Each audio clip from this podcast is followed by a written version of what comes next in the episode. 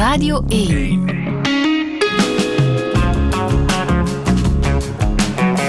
Douché. Met Friede Lesage.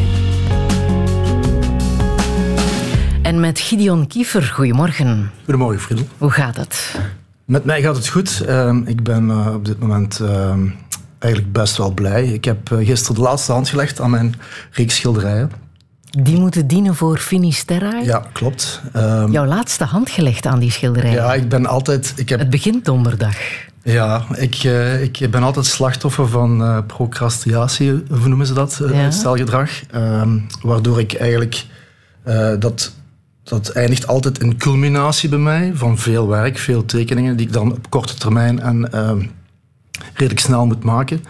Um, maar uh, ik, daardoor lig le- le- ik dicht tegen een deadline aan, maar ik haal hem altijd, dus dat is goed. Ja. Dat is uh, goed om te horen, inderdaad. Want uh, uh, er zijn vijftig kunstenaars gevraagd om op dertien plaatsen tentoon te stellen tijdens Finisterrae. Finisterrae, ja, klopt. Dat loopt tot uh, eind februari. Jij mm-hmm. bent daar één van. Ja. Toch nog een beetje spannend natuurlijk, hè, om daar zo bij te horen, om te zorgen dat alles af is, want je bent één radertje in dat, in dat hele circus. Absoluut. Uh, het is een immense organisatie geweest uh, door Geukens en de Viel, de galerie waar ik bij zit. Um, en, um, waar ze ook heel lang aan gewerkt hebben. Hè? Ja, ik denk dat ze daar meer dan twee jaar mee bezig zijn geweest. Um, ze hebben al eens eerst een gedaan in twintig zeventien, dat heette toen Ecce Homo... Um, Maar ze zijn, qua organisatie zijn ze nog veel meer professioneel geworden. Dus, uh... Jouw werk zal te zien zijn in de Nottebohmzaal, in uh, de erfgoedbibliotheek aan het uh, prachtige Conscienceplein. Ja. De mooiste plek van de stad. Heeft de plek jou gekozen of heb jij die plek gekozen? Um, nee, die is aangedragen door de, door de galerie. Um, en het is eigenlijk toevallig... Um, dat ik, uh, ik ben van opleiding eigenlijk graficus, dus ik heb ook op de academie in Antwerpen gestudeerd. En uh, ik ben dan heel snel tot uh, het besluit gekomen om rond de gravures van Dürer te werken. En Dürer, als je het Conscienceplein in Antwerpen hebt, ligt het huis van Dürer, die heeft daar een jaar gewoond, ligt daar op een, op een steenworp vanaf. Uh, en ik, uh, uh, ik vond dat als, als jonge gast die op de academie grafiek heeft gestudeerd, die dan rond de grafiek van Dürer uh, werk kan maken op een steenworp van zijn huis... Um, vond ik het logisch dat ik dan daardoor, daar, daarom op zijn werk uh, een hele reeks schilderijen heb gemaakt. Dus hij heeft een, uh, houtgravures gemaakt met het uh, thema apocalyps, openbaring eigenlijk. Um, en ik heb uh, een twaalftal werken daarop gebaseerd. Mm-hmm. Um, via, een, uh, via een collectioneur ben ik ook aan een originele Dürer geraakt. Wow. Ja. Ja. Die daar uh, dus die ook getoond zal zijn. Ja, ja. En uh, vorige week maandag ben ik eigenlijk een eerste deel van de schilderijen gaan opstellen. Uh, en ik had de Dürer was bij mij thuis geleverd. Door die, een verzamelaar van mij had die uh, een echt exemplaar waar, dus daarvan. Er lag een echte Dürer. Die heeft meer dan een week in mijn schuif gelegen. Ja, zeer, een, een gravure uit veertien negenentachtig. Dus mm-hmm. echt, uh, ja, dat deed mij wel iets. En, uh, ik, ik had mij geparkeerd uh, in de Katelijnenvest. Dat ligt daar een beetje om de hoek. Um, en dan uh, ben ik dus met mijn schilderij onder de arm, maar ook met die Dürer onder de arm, langs zijn huis gepasseerd. En ik, ik, ik dacht, de, het stelt allemaal niet zoveel voor, maar ik, ik werd daar echt een beetje emotioneel van. Wel, ja. Ja, ja, ja. Ja. Uh, hoe zou jij jezelf omschrijven? Ja, dat is een moeilijke, vind ik, omdat ik dan ga proberen te omschrijven hoe dat andere mensen denken dat ik, dat ik misschien bij hun overkom. Dus ik vind dat zeer moeilijk, een moeilijke vraag. Maar ik denk dat ik wel van mezelf kan zeggen dat ik, uh, ik, dat ik iemand ben die nogal behulpzaam is. Ik sta graag klaar om mensen te helpen. Uh, ik ben ook wel emotioneel of gevoelig. Uh, met misschien een lichte neiging naar melancholie. Uh, maar ik denk vooral dat ik een, een, een, een rustige mens ben die niet meteen het haantje de, voorst, de voorste zal zijn. Ik... Uh, mm-hmm. um, Maar je hebt ik wel heb bewondering altijd... voor mensen met, met charisma. Ja, ik kan wel eens in gezelschappen dat ik daar sta en dat er mensen zijn die zo heel uh, een naturale manier hebben van uh, uh, ja, de, de zaak in handen te nemen en de aandacht naar zich toe te trekken. Uh, daar kan ik soms wel echt met bewondering naar kijken van met welke flair of een naturel zij dat doen. Uh, ik, ik mis dat eigenlijk volledig voor, volgens mij. Ik doe dat pas als ik op gemak ben bij mensen. Dan ga ik misschien wel iets rapper... Uh, de vlotten uithangen, maar ik, ik tast eerst altijd het veld af voordat ik zoiets zal doen. Ik zal nooit meteen het hoge woord nemen, nooit. Dus jij bent eerder de introverte kunstenaar? Ja, ik, ik denk dat wel. Ja, als kleine jongen was ik, ik herinner mij ook altijd dat ik meer achteraan stond en dan de zaak overschouwde, terwijl de stoere jongens het kattenkwaad uithaalden, bij de scouts bijvoorbeeld of zo. Dan, ah. ja, en zo zie ik mijn eigen nog altijd. Ja. Ben jij ook een kunstenaar die naast zijn artistieke bezigheden nog moet werken voor de centen? Um, ja, moeten of... Ja, ik, ik, ik, ik werk nog wel voor mijn centen ook nog. En... Um, En dat is? Ik geef les in de Academie in Hoven. Uh, dat is uh, vooral aan volwassenen. Uh, ik geef daar schilderkunst en modeltekenen. Ja. Zonder dat zou het niet lukken om um, fulltime van je ja, ik kunst heb er al, te leven? Ik heb al vaak uh, die vraag gekregen. Omdat mensen denken waarschijnlijk dat ik... Uh, sommige mensen denken dat ik uh, veel, veel geld verdien met mijn kunst. Ik zou daar eventueel van kunnen leven, maar mm, ja... Um, Ik vind het veel belangrijker dat ik niet het gevoel moet hebben dat ik van mijn, van mijn kunst moet leven. Ik vind dat wel een, tot nu toe, ik zal niet zeggen dat dat in de toekomst anders kan zijn, maar tot nu toe uh, is dat voor mij uh, een rust dat dat geeft, omdat ik nog in, een inkomsten heb buiten mijn kunst. Mm-hmm. Dus ik heb niet het gevoel dat ik kunst moet maken om geld te verdienen. En, en, ik, ik weet niet. En dat heb je nodig, dat... rustige gevoel. Ja, omdat ik, eh, ik was voordat ik kunstenaar was, was ik illustrator. En dan was, als je illustrator bent, dan ben je een, een broodtekenaar in feite. Dus mm-hmm. je moet tekenen voor, voor, voor ja, kaas op de plank te hebben. Mm-hmm. En eh, ik, heb dat, eh, ik heb dan ooit die omslag gemaakt. En eh, dat, dat kunstenaarschap is te eh, precieus voor mij om dat aan een soort van geldgewin te hangen. Daar is geld mee gemoeid. Ik ga daar niet hypocriet over doen. Hè. Dat is in de kunstwereld, dat is, dat is, een, dat is een zakelijke wereld. Maar uh, voor mij is dat nog altijd fijn om tegen mezelf te kunnen zeggen... Uh, ik leef niet van mijn kunst, ik leef van mijn lesgeven. En bijgevolg kan ik mij ook uh, ja, permitteren om bijvoorbeeld niet elke maand een factuur uit te sturen voor de verkoop van een kunstwerk. En dat houdt mijn kunst rein. Dat is mijn hoofd zo, ja. Gideon Kiefer is ook niet de naam die op jouw identiteitskaart nee, staat. Klopt. Daar staat iets anders. Ja, ja. Mogen we die naam weten? Ja, dat is Yves Klaassen. Ja. Uh-huh. Dat was mijn naam. Ik gebruikte eigenlijk mijn voornaam Yves uh, als, als, uh, als ja, alias, als illustrator ja. en als cartoonist. Um, en ik... Maar nu is Gideon Kiefer wel al behoorlijk ingeburgerd, hè? Ja, ja. ja klopt. Maar ik, ja, mijn, mijn, mijn Yves is ook niet op zijn Frans. Dat is een Scandinavische Yves. Dat is I E F ah, ja. geschreven. Ja. En in Kiefer zit dat ook. Dus ik, als ik mijn werken signeer, signeer ik eigenlijk nog altijd met mijn, met mijn echte naam. Alleen hij zit verstopt in, uh, in Kiefer. Ah ja. ja. ja. Maar ik mag jou vandaag aanspreken met Gideon Kiefer. Zoals je wil. Welkom in Touché. Dank je wel.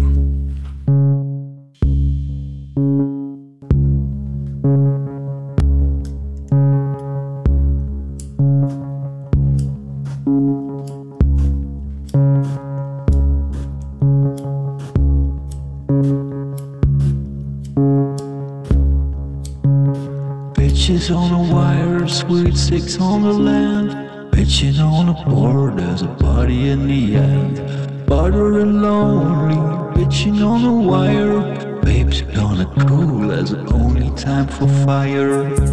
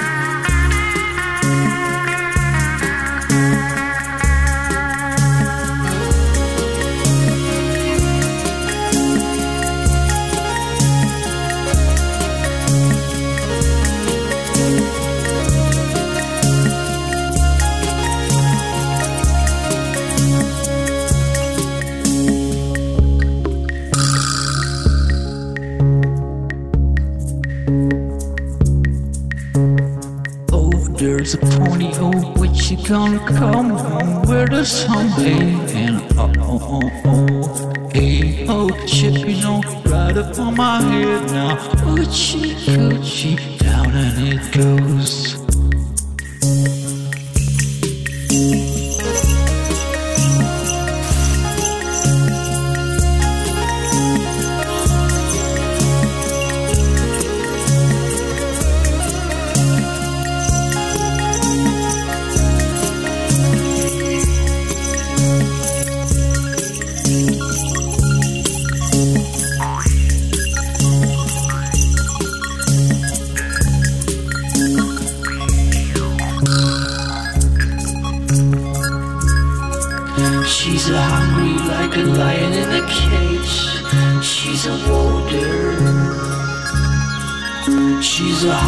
For a slave.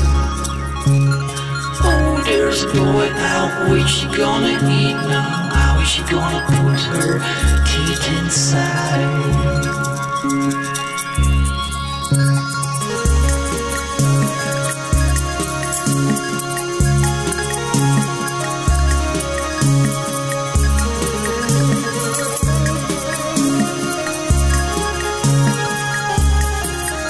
Intrigerende muziek van Live at the Mansion en de Shaman met Say What, Gideon Kiefer. Mm-hmm. Jij weet wie dit zijn. Uh, wie dit is, want het is één persoon. Ah, oké. Okay. Ja, ja. Ja. Dit is, uh, ja, Chris is uh, een, uh, een goede vriend van mij, die, uh, waarmee ik uh, in het middelbaar al samen in de schoolbanken zat. Uh, en wij toen ook in de klas ook al kleine uh, kunstwerkjes maakten. En, Uh, hij is dan richting uh, meer het straattheater en zo geëvolueerd en muziek. Uh, hij heeft ook linken met Cirque, onder andere, in Gent. En ik zie hem nog uh, regelmatig en wij, wij, wij maken dan samen schilderijen. Mm-hmm. Dus wij zijn daar, een, wij zijn daar ja, nog niet zo heel lang geleden echt mee gestart. Uh, maar dat is eigenlijk een, een zijprojectje en ja... Dat, dat werkt zeer, dat is zeer leuk en zeer plezant om te doen, omdat ja, kunstenaarschap is redelijk solitair. En ik vind het altijd wel fijn om dan uh, uh, iemand te hebben waar je ja, ook mee kunt babbelen terwijl je aan het werken bent. Je en... moet ook zeker naar zijn uh, videoclips uh, kijken. Absoluut, die ja. zijn op uh, YouTube. Dat ja. zijn kunstwerkjes op zich. Hè? Ja, die zijn, dat zijn eigenlijk echt geschifte uh, homemade videoclipjes. Die zijn, zien, zien er heel underground uit, maar ook langs de andere kant zijn die ook meteen heel straf. En... Uh, Ja, de, ja, ik vind dat zeer grappig ook om naar te kijken, die ja. dingen. Ja. Ah. En dat is echt thuis gemaakt in de, in de woonkamer met Green Key en veel computeranimatie uh, erop gezet. Ja. En, uh, maar alles is gevonden op het internet. Het is allemaal low budget, maar het ziet er echt supergoed uit. Ja. Ja. Je vertelde zo net al dat je um, tegen de deadline aan jouw werk hebt afgewerkt voor Finisterrae. Mm-hmm. De tentoonstelling die vanaf donderdag te zien zal zijn, of de expo moet ik zeggen, mm-hmm. tot, uh, tot eind februari op verschillende locaties in Antwerpen. Ja. Allemaal erfgoedlocaties. Jouw werk hangt in de Nottebohmzaal in, uh, aan het Conscienceplein. Wat krijgen we precies te zien? Wat, wat heb je gemaakt? Um, ik heb uh, twaalf uh, olieverfschilderijtjes gemaakt. Ze zijn eigenlijk niet zo, het zijn heel kleine uh, werkjes. Uh, vijfentwintig centimeter op vijfendertig ongeveer. Ze zijn allemaal uniform van, van afmetingen. Uh, ook omdat ze op die reeks van Dürer, zoals ik daarnet al zei, uh, gebaseerd zijn. Maar ook, ook die uniformiteit erin behouden. Uh, En uh, ik kon ook niet veel groter gaan, omdat de Nottebohmzaal, het is een bibliotheek, het is een prachtige bibliotheekzaal. Iedereen moet al helemaal om die zaal daar naartoe gaan. Mm-hmm, mm-hmm. Uh, het is een beetje Harry Potter, zodat als je daar binnen stapt. Dan uh, moet je één keer in je leven geweest zijn. Ja, ja. ja absoluut. Maar en daar hangt een... jouw werk dus tussen. Ja, want ik, toen, de, toen de galerie mij uh, de foto liet zien van uh, Gideon, hier, dat is jouw plek, uh, was het eerste wat ik dacht van, uh, daar zijn alleen maar boeken... Boekenwanden vol met boeken, boeken. Daar zijn geen, daar maar zijn je hebt muren. Zoveel getekend op kaften van boeken. Ja, ja, dat heb ik nu niet gedaan. Nee, ik had wel even getwijfeld om daarvoor speciaal terugtekeningen te maken, want ik ben eigenlijk een tijd geleden pas begonnen met schilderen. En dan is het, uh, het tekenen, tenminste het met, met tekeningen naar buiten treden, is stilgevallen. Dus ik maak in principe eigenlijk geen tekeningen meer die, uh, die ik toon. Dus ik, ik teken uiteraard nog wel vooral in schetsboeken en zo. Maar sinds een t- twee, drietal jaren doe ik enkel schilderijen. Uh, en ik dacht even om inderdaad uh, boekenkaft terug te gaan gebruiken voor in die bibliotheek te tonen. Dan zouden mensen kunnen denken, hij heeft die boekenkaften gehaald ja, uit de Nottebohmbibliotheek. En door een aantal keren daar geweest te zijn en met de mensen van de bibliotheek, eh, moet daar, dat, dat, dat wordt er allemaal heel secuur opgevolgd, dat dat bijvoorbeeld ook geen, uh, moet ik zeggen... Uh, producten binnen worden gebracht, zoals kunstwerken, waar er bijvoorbeeld insectjes in zitten of zo. Want dat zou een ramp zijn voor de bibliotheek. Die zijn heel streng. Uh, dus daar moet vooraf uh, redelijk wat afspraken gemaakt worden over uh, wat en hoe. Um, en dan dacht ik, weet je, ik, die mensen zitten ook vol met liefde over die boeken. Die, die, die, als er een nieuw boek binnenkomt in de bibliotheek, die, die, die, die, die, je ziet die genieten daar gewoon van. Dan vond ik het eigenlijk misschien niet zo kies van mij om een boek kapot te scheuren en dat dan daar te gaan tonen. Dus ik heb dan maar gewoon geopteerd voor uh, schilderijen. Ja. En wat zien we op die schilderijen? Uh, dat zijn uh, soms in meer of minder mate interpretaties van de reeks van Dürer. Uh, en soms ga ik er iets verder van weg, dan zal niemand daar echt een link zien. Je hebt de apocalyps gekozen ja. van Dürer ja. om je... te laten inspireren. Ja. Hij was dus ook al bezig met het einde der tijden, Finisterrae. Ja, ja dat, is een, dat is niet... Uh, uiteraard gaat het wel over een soort van einde, maar apocalyps, zoals wij dat woord nu gebruiken, voor ons is dat eigenlijk het einde van een wereld, of het einde van, van iets. Uh, maar in, in, in zijn tijd, apocalyps is eigenlijk openbaring betekenen. Dat is eigenlijk de openbaring van Johannes, als je echt zo heel kerkelijk gaat kijken. Uh, en daar gebeuren natuurlijk wel heel, heel heftige dingen. Hè. De ruiters van de apocalyps komen af en er gebeuren allemaal rampen en monsters. En, maar het eindigt in, in, in de traditionele zin. Eindigt het wel in het Rijk Gods. Dus het heeft een happy end daar. En wat is het voor jou, Finisterrae? Ja, ik denk niet... Ik geloof niet zozeer in het Rijk Gods. Dus ik ben, ik ben, nogal, ik ben nogal pessimistisch op het gebied van uh, hoe dat het uh, allemaal aan het evolueren is met, uh, met de wereld. Uh, tenminste, met hoe dat wij de wereld aan het uh, behandelen zijn. Uh, ik ben niet zo overtuigd dat wij dat nog allemaal gaan kunnen rechttrekken. Waardoor dat er... wel heel veel heftige dingen gaan gebeuren. En misschien, ja, het is, het is, het is misschien wat voorbarig om het zo uit te spreken, maar misschien ook wel dat de mens zijn, zijn tijd heeft gehad stilaan. Dat, nee, ik ben... Denk je dat? Want op jouw werk zijn vooral bomen te zien. Daar ja, zie mijn, ik geen mensen. Op dit moment zitten er weinig mensen in mijn tekeningen, of in mijn schilderijen. Dus ik, die zijn eruit verdwenen. Dus eigenlijk zijn mijn, mijn... Alleen de natuur zal overleven?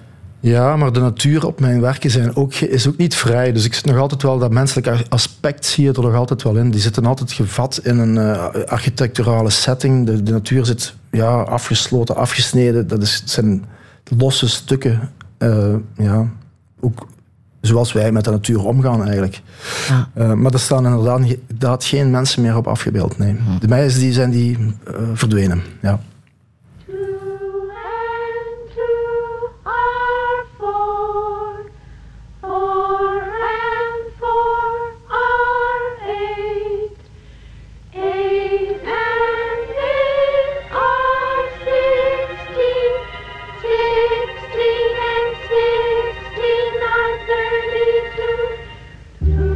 Inchworm, inchworm, measuring the marigold. You and your arithmetic, you'll probably go far.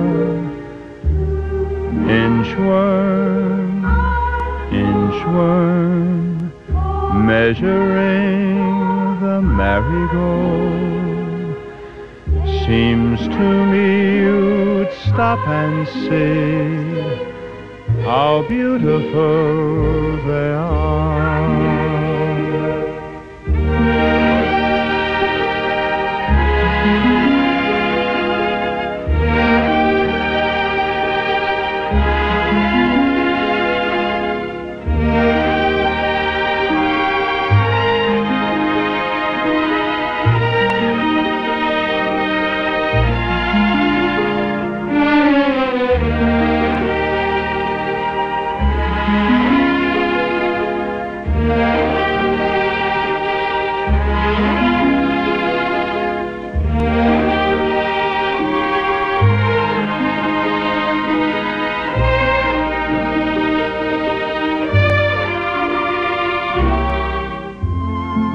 inchworm, inchworm, measuring the marigold, you and your arithmetic, you'll probably go far. Inchworm, inchworm, measuring the marigold, seems to me you'd stop and see how beautiful they are. Two and two are four, four and four are eight, seems to me you and see how beautiful they are. Seems to me. Inchworm, prachtig nummer is dit. Door heel veel muzikanten ooit gespeeld en gezongen, maar dit is de versie van de Amerikaanse komiek Danny Kay, mm-hmm. negentien tweeënvijftig, voor de film over de Deense sprookjesverteller Hans Christian Andersen. Mm-hmm. Komt hier de nostalgicus in uh, Gideon Kiefer ja, dan, naar boven? Dan zit ik terug met een warme kop chocomelk in de zetels uh, bij mijn ouders uh, naar televisie te kijken. Ja. Ja, en wat voor televisie? Die ja. beelden van toen. Ja, dat, ja die technic- technocolor of technicolor uh, beelden, van die warme kleuren zijn dat. En uh, uh, de decors in die films, die zijn zogezegd buiten, maar dat is allemaal in een studio gebouwd. En dat geeft zo... Dat geeft een, een schoonheid die niet... Ay, dat, dat zie je niet meer. Dat, Ja. Terwijl jij uh, het jaar tweeënvijftig niet hebt meegemaakt, hè? Het jaar tweeënvijftig? Dit, dit is uit ah, nee, het jaar nee, nee. tweeënvijftig, dus ook die sfeer van toen, de manier waarop toen films uh, ja, nee, gemaakt. Nee, dat klopt. Uh, nee. Ja, nee, toen was ik nog niet geboren, nee. Maar, maar je zat wel naar dat soort films te ja, kijken. Ja, en ik, ik, ik weet ook nog wel dat ik als kleine jongen dan in de zetel zat te kijken en dat op een of andere manier moest ik dan altijd denken aan, mijn, aan, de, aan de, de familie van mijn moeder. Die kwam uit Hasselt en ik had er altijd zo'n beeld bij, alsof dat zij die mens gekend heeft, Danny Kay. Mm-hmm. Ik had dat ook bijvoorbeeld met The Sound of Music. Ik dacht ook dat mijn moeder, uh, hoe heet ze, uh, de, de hoofdrolspeelster, ik kan maar even niet op de naam, dat zij, die, dat zij, die, dat zij daar mee gelinkt was of zo. Ja, ja. Ja. Maar je komt uit een vrij ja, kunstenaarsgevoelige familie, of hoe moet ik het omschrijven? Uh, Kunstminnende familie, denk ik. Ja, mijn vader is ooit cabaretier geweest. Ja. Die, heeft, die, die is daarmee gestopt toen ik geboren ben. Dus eigenlijk mijn schuld, denk ik, dat hij daarmee gestopt was. En wat deed hij dan precies? Uh, die had een cabaretgroep, uh, onder andere met uh, Johnny Voners heeft hij nog ooit opgetreden. Ah, ja? En... Ja. Uh, ik denk dat hij ook als, als jonge student ook al zoiets deed, op studentenfeesten gaan optreden en zo. Maar toen jij er was, is hij ermee opgehouden? Ja, ik denk dat, dan, uh, dat er dan de factor zekerheid of zoiets is beginnen meespelen. Ik weet het niet, maar hij is, daar, hij is er dan mee gestopt. Uh, maar ik heb wel in de familie mensen, mijn, mijn opa en uh, mijn meter, daar zijn ook, die, die schilderden vroeger altijd. En, uh, een onkel van mij is uh, tuinarchitect. Dus die is ook op een of andere manier heel creatief. Uh, ik heb een andere onkel, die is uh, directeur van het cultureel centrum Dommelhof geweest. En die had onder andere het nogal befaamde uh, Theater op de Mark- Markt opgericht. Dat bestaat nog altijd trouwens. Um, dus ik ben altijd heel dichtbij toch tegen cultuur. Ik ben nooit niet echt thuis, was geen kunstenaarsfamilie, absoluut niet. Maar ik heb het gevoel dat ik toch veel cultuur in dat verre Neerpelt toch heb meegekregen altijd. Ja, en op welke manier was dat dan? Hoe kwam dat bij jou binnen als kind? Ja, ik, dat, dat weet ik eigenlijk niet. Hoe dat, dat letterlijk binnenkwam, weet ik niet. Maar ik, via boeken? Of, uh... ja, we hadden, ja, thuis hadden we eigenlijk één grote encyclopedie. Dat was het huwelijkscadeau van mijn ouders. Uh, en dat was de geschiedenis van de schilderkunst. En ik ben altijd, ik kan me altijd herinneren dat ik als kleine jongen tot nu toe nog altijd heel fel naar beeld heb gekeken. Ik, ik kon uren in boeken turen naar beelden, naar schilderijen, stripverhalen. Beeld was bij mij altijd het belangrijkste. Mm-hmm. En uh, ik, ik heb uren in die encyclopedie gekeken. Ja. En wanneer wist je dat je Vincent van Gogh wou worden? Um, Onbewust heb ik altijd geweten... Ik kwam niet per se Vincent van Gogh. maar, maar dat heb je wel Maar die, is wel, die heeft wel mij doen beseffen dat ik dat ook als studie zou kunnen doen. Dus ik zou, dat, dat je dus eigenlijk een opleiding kunt volgen op academie. Of ik wou eigenlijk in het middelbaar al naar de kunst, uh, kunstschool gaan. Uh, mijn ouders hebben dat toen even tegengehouden. Uh, Maar dan, ja, ik heb uiteindelijk op dertien, veertien jaar wel echt wist van, eigenlijk wil ik dat wel doen. Maar dat was ook wel omwille van het romantische beeld dat je daarbij hebt. En, en wat was dan jouw romantische beeld? Ja, leven van uw tekeningen. Hè. Dat was... Ah. Ja, de, gewoon je eigen werk maken en daar dan van leven. Um, bij Vincent van Gogh komt dan natuurlijk nog eens dat bohemien bestaan erbij, dat ook na een bepaalde leeftijd een, een soort appeal kreeg voor mij. Maar, ja, maar goed dat dat niet zo is geëindigd. En wat tekende je als kind? Uh, vooral veel stripverhalen. Maar ik heb ook um, uh, op grote vellen... Mijn grootvader die, die, had, die had altijd grote architecturale plannen die hij, uh, die hij aan mij gaf. En... Um, Daar teken ik, op de achterkant kon ik dan grote veldslagen. En ik, de, de, de kruisweg van Christus heb ik daarop getekend. Ja. Ah. Ik, ja, ik tekende eigenlijk alles wel, ja. Ik, ik, af en toe durfde ik ook wel eens een stil leven te doen. Heel raar als kleine jongen dat je zoiets, dat je zoiets kiest. Uh, nu woon je al enige tijd niet meer in ja, Neerpelt. Al heel lang niet meer, ja. Uh, je woont in uh, Sint-Martens-Latem. Ja, klopt. Je denkt, ja, kunstenaar uh, zit daar goed hè, in Sint-Martens-Latem. Want dat, dat is, is de plek waar, uh, waar onze grote kunstenaars hebben gewoond en gewerkt ja. en geleefd en zich ja. hebben laten inspireren. Klopt, ja. Ja, ja, het is een beetje het Montmartre beetje, van ja. België. Ja. Is het dat ook echt? Uh, maar momenteel wonen daar niet zo heel veel kunstenaars meer. Dus, maar je hebt natuurlijk, hun ateliers staan er nog en die kan je altijd gaan bezoeken. Uh, uh, ik ga trouwens daar nog binnen een maand een tentoonstelling doen, samen met mijn echtgenote Sophie, die is juweelontwerpster. En wij gaan samen iets doen met schilderijen en juwelen in, een, in, in uh, Leon de Smet, zijn uh, mm-hmm. voormalig atelier. Uh, maar ja, je hebt toch wel wat galerijtjes en zo, maar... De, ik zou niet durven beweren dat er nu nog echt een kunstenaarsdorp is. Het is wel de geschiedenis die er nog hangt, maar... Ah, ja. En inspireert die plek jou? Um, ik heb al wel werk gemaakt over Latem, maar het gaat dan meer over het natuur, de natuur in Latem. Ik, ah, niet, want je neigt toch nog altijd meer naar ja. Neerpelt, hè? Om ja. je te laten inspireren. Ja, als je wegtrekt uit je dorp of uit je roots weggaat, dan, dan krijgt dat een speciale betekenis. Meer, meer als je daar blijft wonen, denk ik. En... Uh, Dus Neerpelt is voor mij nog altijd een hele grote bron van, uh, van inspiratie. Maar dat is volgens mij ook nog altijd een soort van afscheid dat ik aan het nemen ben van het dorp.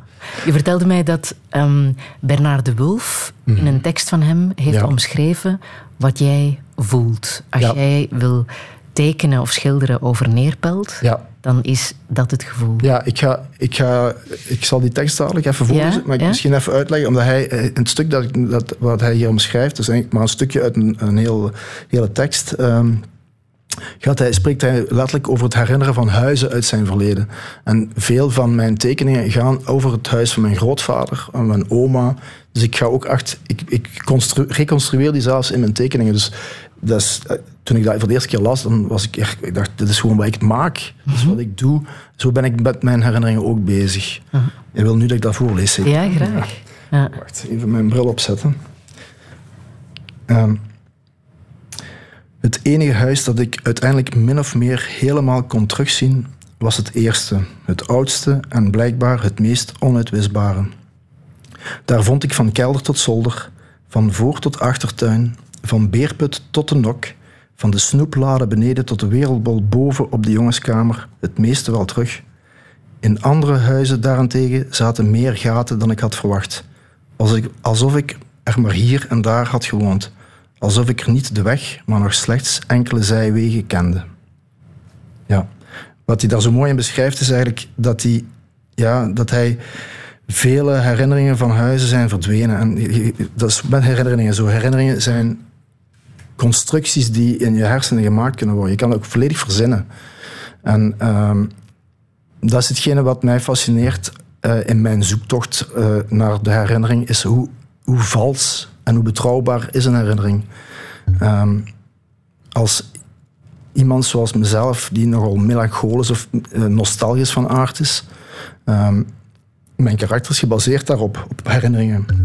En als ik, mij niet, kan, als ik niet kan vertrouwen op mijn herinneringen, of dat dat echt accuraat is of niet, dan, dan, dan, dan stel ik me ook de vraag wie, wat, allee, Uh-huh. Wie ben ik als persoon, mijn emoties, mijn, mijn, uh, mijn karakter is daaruit opgebouwd. En ik vind dat heel fascinerend. Ik heb eens een tekening gemaakt over uh, uh, een groene vaas die bij mijn grootmoeder onderaan de trap stond. Met zo'n grote rietstengels in. En ik zie die vaas nu, as we speak, voor mijn... Voor, ik zie uh-huh. die staan. Ik had er een tekening over gemaakt en... Um, En uh, een tijd later sprak ik met mijn nicht daarover. En mijn nicht zegt me dat een groene vaas, daar stond geen groene vaas. Daar stond een, ik heb die vaas geërfd, die staat hier, dat is die vaas. En dat was een witte vaas van vorm, totaal anders dan ik mezelf... Allee. En ik nog steeds weiger ik dat te geloven dat dat, dat, dat uh, de, dezelfde vaas is. Maar het is wel degelijk die vaas. You want me to believe you've got all you want. Love the love you're in. You say you've seen every side, but it don't mean anything. And I will always care for you, Millicent.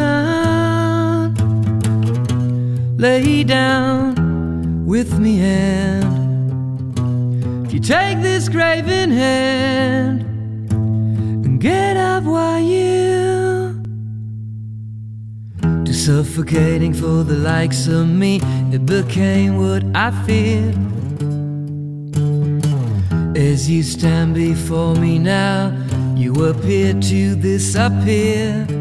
Here I will always care for you, Millicent. Lay down with me and if you take this grave in hand, get up while you can. Take me away, take me away, free from everything you say. Take me away, take me away from the feeling of how we were bound to fall. Just suffocating for the likes of me, it became what I feared.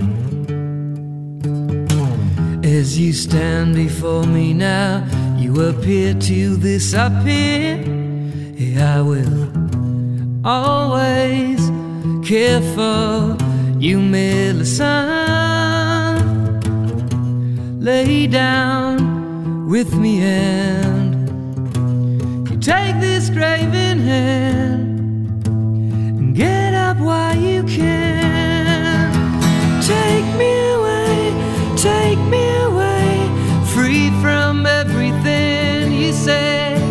Take me away, take me away from the feeling of how we were bound. 'Cause I know that you know, I know, I know we don't linger on. And I know that you know, I know, I know we don't linger on. Just take me away.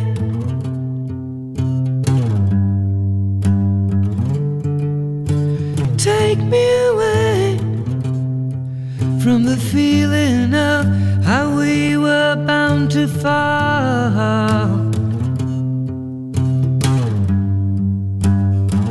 It means nothing at all. It means nothing at all. Joost Zweegers met die heel mooie akoestische versie van Miller Sun. Mm-hmm. Dion Kiefer, jij wou absoluut deze akoestische versie. Ja. Waarom precies? Omdat ik... Um, uh, ja, Joost en ik, wij, wij gaan terug tot in de, in de oertijd. Wij zijn al sinds dat we klein zijn, zijn wij beste vrienden. Um, en um, toen dit nummer... Uh, dat zat op een singeltje bij Humo ooit. Dat was een van Merchandise. Toen dat de eerste plaat van Joost uitkwam. Toen hadden we elkaar net terug ontdekt. We hebben elkaar een paar jaar uit het oog verloren. Wegens studies ben ik in Brussel gaan wonen en hij is in Eindhoven gaan wonen. En toen hadden we elkaar pas terug ontdekt in Antwerpen. En uh, dat was ook de periode waar dat mijn grootmoeder uh, is uh, uh, ja, ziek geworden en is, is gestorven. En ik heb uh, mijn grootmoeder toen... Uh, Uh, ik, ging, ik, ik reisde iedere dag naar Hasselt, want zij woonde in Hasselt. En ik ging eigenlijk iedere, iedere dag zoveel mogelijk momenten bij haar gaan, aan bed zitten helpen. En uh, ik wou per se dat hij thuis uh, zou overlijden. Um, Dus dat was voor mij een heel emotionele periode. En Joost was bezig met zijn plaat. En uh, op een bepaald moment kom ik van Hasselt terug. En uh, die cd zat bij de Humo. En ik dacht, ik, zeg, ik was een beetje aan het opruimen in mijn atelier. En uh, ik zet, uh, ik zet die, die uh, cd op. Ik denk dat er nog uh, eigenlijk een, een, de beste set to come was eigenlijk het hoofdnummer. En dit is eigenlijk zogezegd het B-kantje, denk ik, van die single. Um, maar toen dat, dat nummer begon te spelen, toen... Uh, Toen ben ik uh, op de grond gaan liggen en ben ik beginnen huilen. Omdat ik ten eerste gepakt was door, door de schoonheid van zijn muziek. Omdat ik vind dat Joost, als hij, uh, als hij, zoals hij straatmuzikant was, gitaar en alleen zijn stem, daar pakt hij mij altijd mee in. Daar, daar, mm. daar vind ik hem het beste in eigenlijk. Hij gaat dat misschien niet graag horen, maar dat is mijn... Ik, uh, uh, en natuurlijk ja, het overlijden van mijn grootmoeder, die, die twee combinaties. Dus is voor mij is altijd eens bijgebleven. Dat was, ja. Het gebeurt niet vaak dat ik... Uh, Brel heeft dat ook eens ooit gedaan toen ik uh, negentien jaar was. Maar er is weinig muziek waar ik echt heel hard mee begin te huilen als ik het zie. Maar toen Joost Zweegers als straatmuzikant door Europa is getrokken, mm-hmm. was jij daarbij, hè? Ja, de allereerste keer ben ik met hem uh, mee geweest. Wel, ik heb ooit uh, een poging gedaan om muziek te maken. Dus wij maakten samen muziek. En wat speelde je toen? Er zat geen muzikant in mij verscholen. ik, ik zong een beetje mee en ik speelde wat mondharmonica en zo. Ja. En ik, uh, maar um, daar zat zeker geen muzikant in mij verscholen. Dus ik heb ook de wijselijke beslissing genomen van daarmee te stoppen. Maar we hebben wel een heel uh, heftige uh, reis uh, gemaakt. Uh, ergens uh, eind jaren tachtig uh, van de vorige eeuw. En hoe kwamen jullie op dat idee om te gaan trekken? Um, wij wilden eigenlijk, dat was eigenlijk het oorspronkelijk opzet. We waren toen alle twee uh, behoorlijk fan van de Waterboys. En wij wilden eigenlijk, we hadden eigenlijk als doel, we gaan door Europa trekken als straatmuzikanten en we gaan ons eigen reis bekostigen met hetgeen dat we op straat verdienen. En we, we hadden een klein beetje zakgeld bij elkaar gewerkt met een vakantiejob. Maar uh, we wisten ook wel dat dat ons niet ver ging brengen. Dus we, we wisten ook van, we moeten geld gaan verdienen. Uh, en het doel was, we gaan Mike, Mike Scott van de Waterboys... Waar dat Joost dan ook, dat is dan weer zo'n straf van hem... dat hij daar later dan uh, ook nog echt een nummer mee heeft samen kunnen schrijven. Uh, we gaan gewoon naar, naar Ierland, uh, naar Galway, waar dat die man woont. En we gaan gewoon aan zijn deur bellen en we gaan hallo zeggen. Dat was eigenlijk het doel. Maar we zijn eigenlijk via het zuiden van Europa uh, nooit verder geraakt dan... Uh, Duinkerke, dus we hebben eerst naar Italië, Frankrijk en dan naar Duinkerke. We zijn nooit de, de, de plas over kunnen steken. Ja. Maar uh, wat je wel hebt gedaan, heeft denk ik toch wel sporen nagelaten. Ja, want dat, was, dat is voor mij uh, nog steeds eigenlijk een eikmoment in mijn leven, omdat die uh, reis was zo uh, maf, omdat wij eigenlijk, we hadden geen tent bij, we hadden niets bij, we hadden wat kleren bij, een slaapzak en dat was het. En wij hebben... Wij hebben We hebben geslapen op de meest bizarre plekken. De eerste nacht dat wij in Parijs aankwamen, zijn wij onder een brug gaan slapen bij de Clochards. En ik vond dat zo... Ja, achteraf gezien is dat echt wel heftig wat wij toen gedaan hebben. En, uh, maar wat me het meeste, uh, meeste is uh, opgevallen eigenlijk op die reis, is dat je eigenlijk, doordat je echt zo op straat leeft, alsof je dakloos bent bijna, uh, hoeveel mensen je tegenkomt die solidair zijn met u en die, die je helpen en die...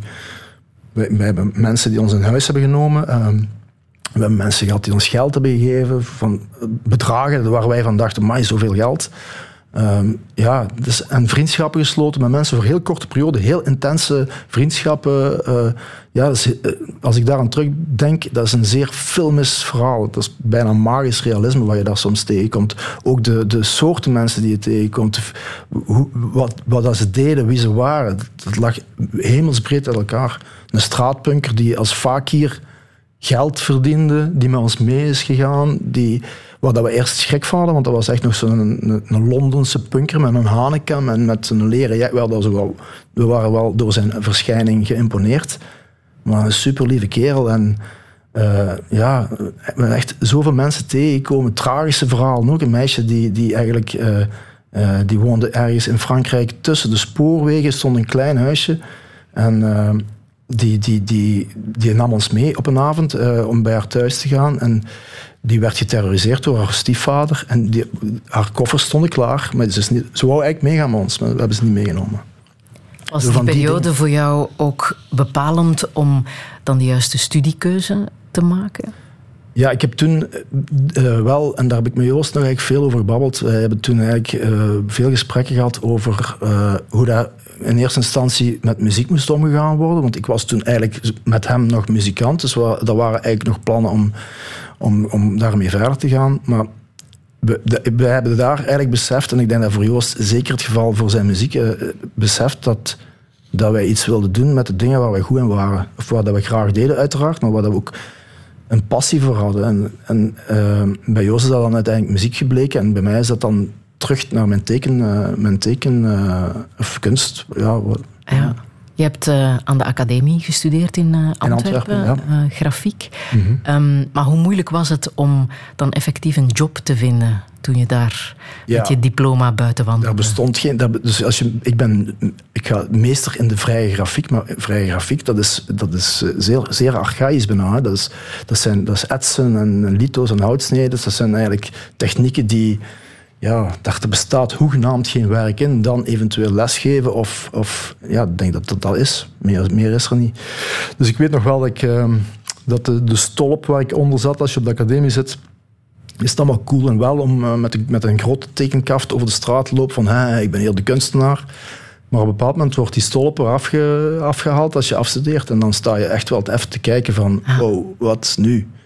En dat herinner ik mij nog wel, ja. En hoe heb je dat aangepakt? Ja, uh, door niet met de pakken te blijven zitten. Dus waar ik, uh, ik heb nooit opgegeven uh, om bijvoorbeeld een job te gaan zoeken. Om dan alleen nog maar die job te gaan doen en zo mijn, mm-hmm. mijn, mijn, mijn weg te vinden. Ik heb altijd vooropgesteld, ik wil, ik wil wel uh, iets doen om, om geld te verdienen, want ik moet tenslotte eten. Maar ik wil altijd tekenen. Ik, het gaat altijd om tekenen, draaien. En wat heb je gedaan om geld te verdienen? Uh, ja, ik heb uh, veel horeca gedaan. Uh, ik heb ook modellenwerk gedaan.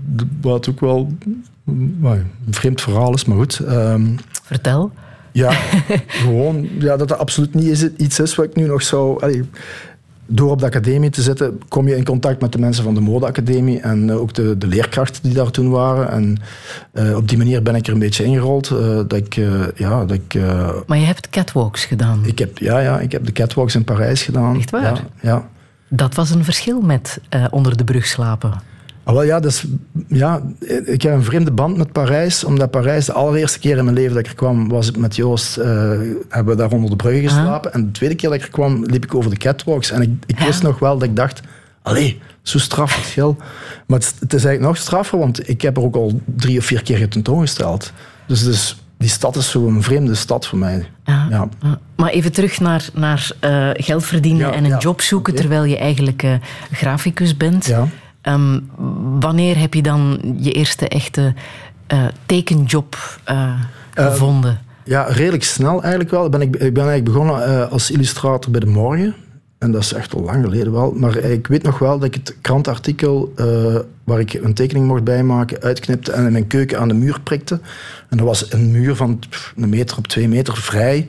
En ik ging daar op de zijkant. Ik dacht, als die muur vol is, my, dat, dat is, dan ben ik echt een tevreden mens.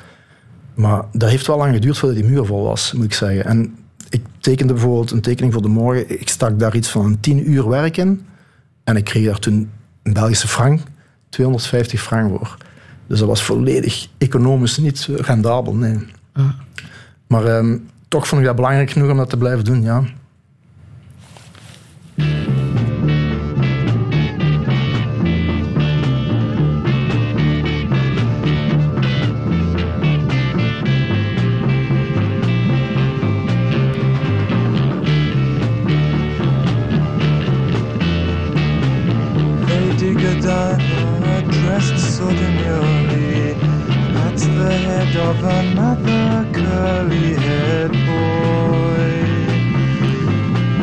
Another toy.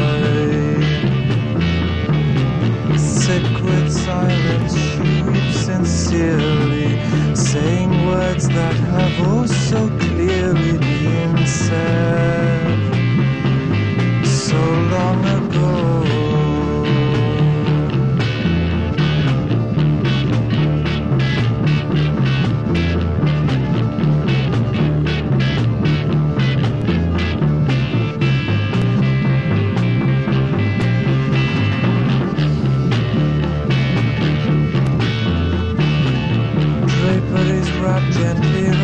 Show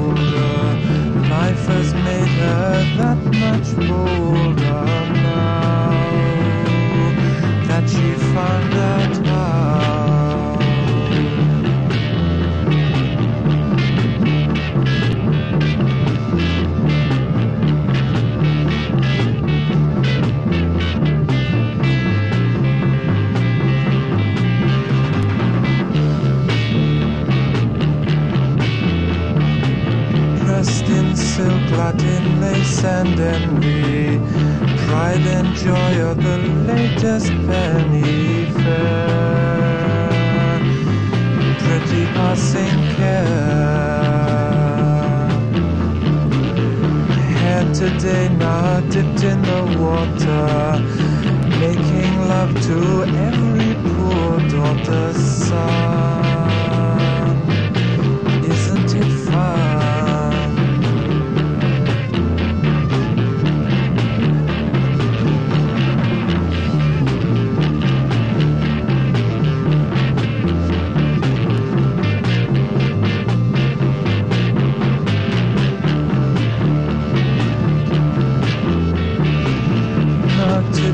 Dropping grace within me, Lady Godiva appears to see if anyone's there,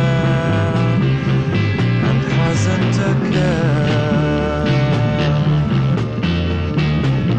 Doctor is coming, the nurse thinks sweetly, turning on the machines that neatly pump air,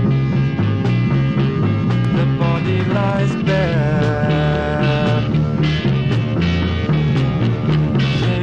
Careless, what once was screaming now lies silent and almost sleeping. The brain must have gone away. De Velvet Underground in negentien achtenzestig met Lady Godiva's Operation. Gideon Kiefer, het is voor jou een, een bijzonder nummer, hè? Waarom precies? Uh, niet, niet alleen dat nummer, er zijn veel meer nummers van hen die ik uh, bijzonder uh, vind. Uh, Velvet Underground heb ik leren kennen toen ik eigenlijk de grote stad Brussel uh, ging studeren aan het Rits. Um, dat heb je ook nog gedaan, behalve de academie in Antwerpen ja, heb je ook nog even gedaan, dus uh, aan het Rits gezeten. Ja, ja ik heb één jaar uh, uh, regie gedaan aan, uh, aan het Rits. Um, En ik weet nog wel dat ik de, de grootstad Brussel dan voor het eerst vanuit het verre Neerpelt binnenstapte en uh, heel snel in contact ben gekomen met onder andere de Velvet Underground. Uh, ik had echt niet door wie dat was. Ik wist wel wie Lou Reed was, maar ik wist niet dat Lou Reed daar ooit in had ingespeeld. Um, en voor mij is er toen duidelijk geworden dat ik eigenlijk heel lang uh, afgeschermd ben geweest van bepaalde culturele invloeden. Jazzmuziek was er in Neerpelt niet. De Velvet Underground was er ook niet. En uh, dat was eigenlijk een van de eerste groepen waar ik dacht van wow, wat is dit? En dan bleek dat ook nog eens uit negentien achtenzestig te zijn. Dus ik dacht dat dat uit negentien zevenentachtig kwam of zo. Mm-hmm. Dat zeer, mm-hmm. Nog altijd vind ik dat heel fris klinken. Uh, en ik vind dat zo, zeer... De, de, het woord underground past er supergoed bij. Het klinkt eigenlijk zeer underground.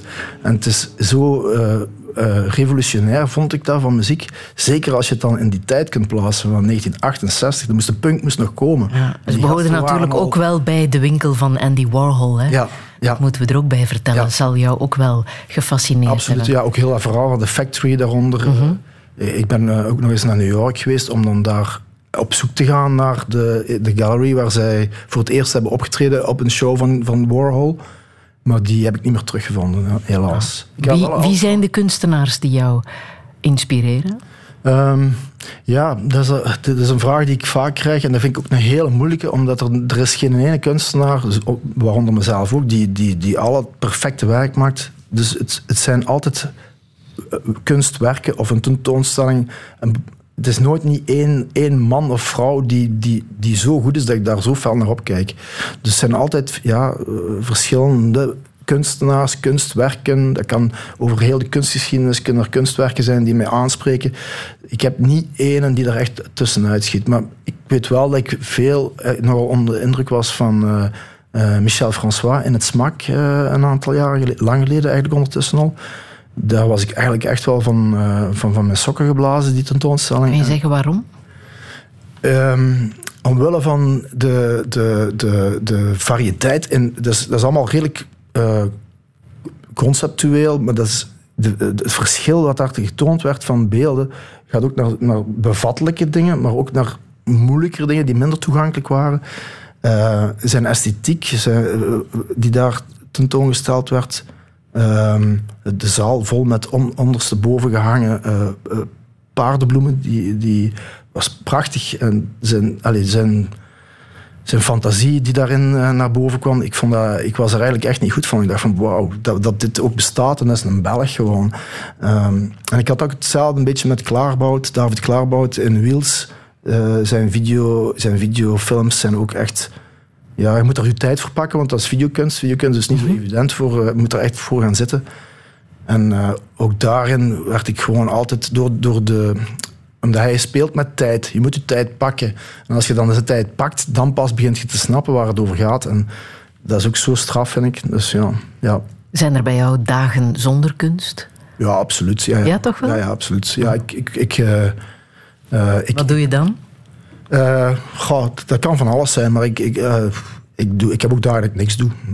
Je beoefent de kunst van het niets doen. Ja, ik, ik heb daar mij vroeger uh, maakte ik mij, of had ik daar veel schuldgevoel over, maar als ik nu een ganse dag niets doe, dan ga ik niet heel blij in bed kruipen, maar ik voel me niet meer schuldig. Ik, ik heb beseft dat, um, net zo nu ook, als je naar, naar, naar een tentoonstelling toewerkt, zoals Finisterrae, aha, dan ben ik eigenlijk twee maanden lang heel lang aan het, aan het, aan het werken, omdat ik altijd uitstelgedrag vertoon.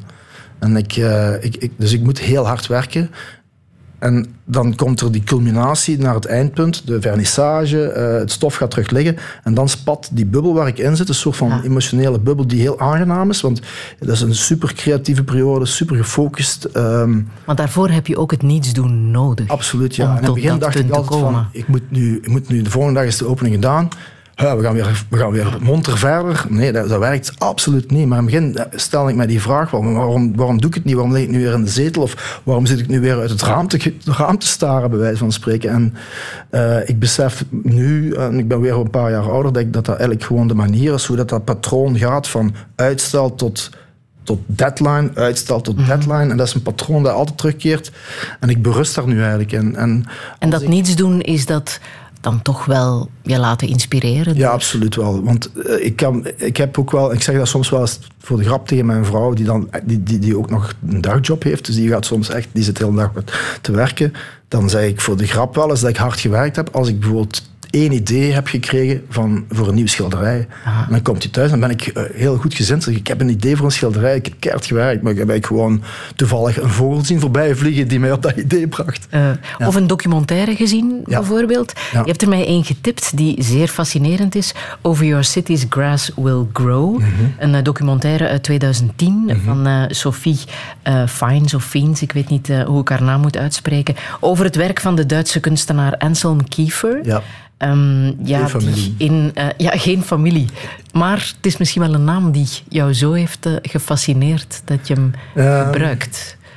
Ik heb, ja, eigenlijk heb ik weinig uh, affiniteit met zijn werk in de zin van dat dat niet... Ik vind dat prachtig wat die man maakte. Daar gaat het niet over met... Ik heb hoegenaamd zelf, mijn, mijn, mijn kunstenaarschap heeft niets te maken met, hmm. met, met, met wat dan ook van Kiefer, buiten misschien de naam.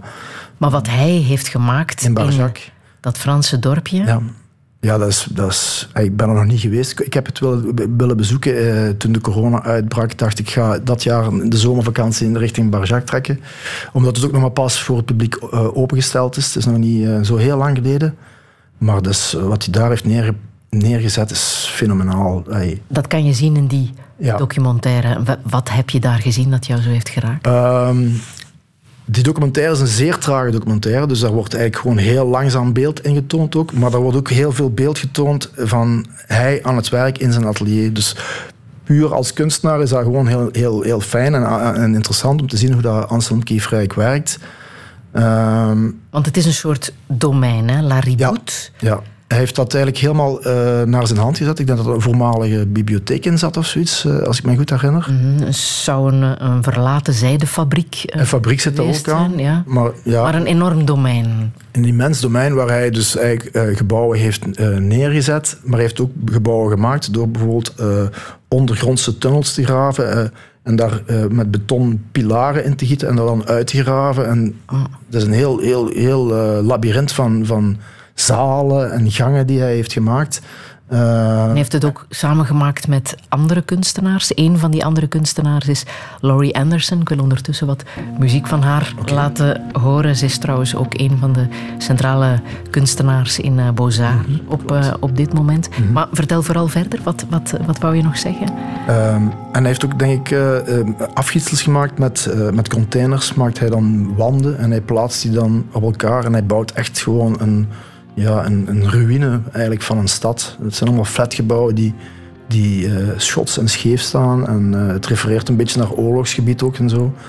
Ja, het is, het is echt indrukwekkend. Ik wil het, dus ik, ik wil, het staat zeker bovenaan een lijst van wat ik wil zien nog. Dus, ja. ja.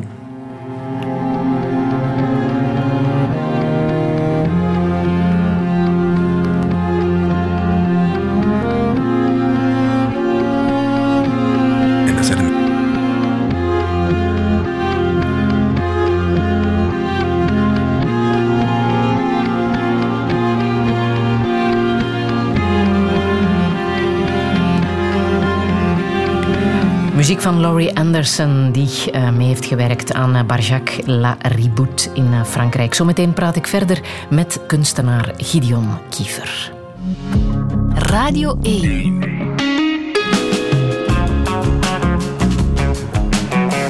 Touché. Met Friede Lesage.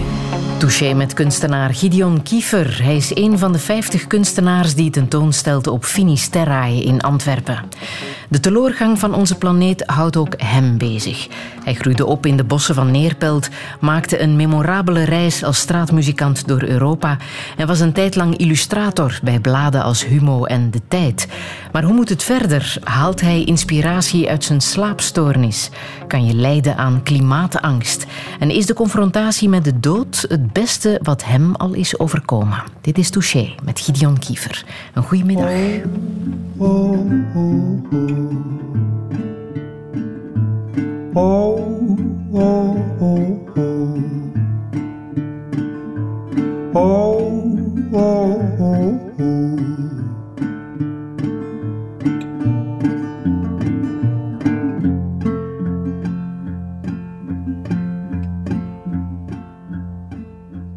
Death, she must have been your will, upon beneath the reaper's veil. With your voice my belly sung, and I began to feel so drunk. Candle, candle on my clock, oh Lord, I must have heard you knock me out of bed as the flames licked my head and my lungs filled up black in their tiny little shack. It was real and I repent all those messages you sent, clear as day but in the night, oh I couldn't get it right.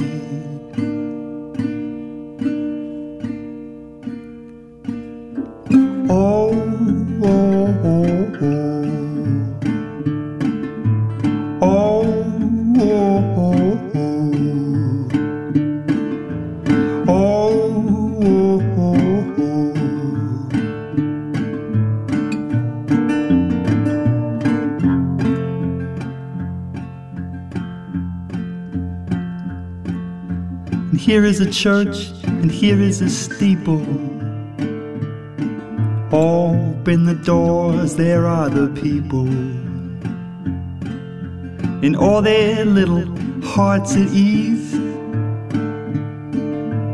for another week's disease. An eagle, eagle, towel and scream, I never once left in between. I was on the fence, and I never wanted your two cents down my throat, into the pit, with my head upon the spit. Oh, Reverend, please, can I chew your ear? I've become what I most fear, and I know there's no such thing as ghosts, but I have seen the demon host.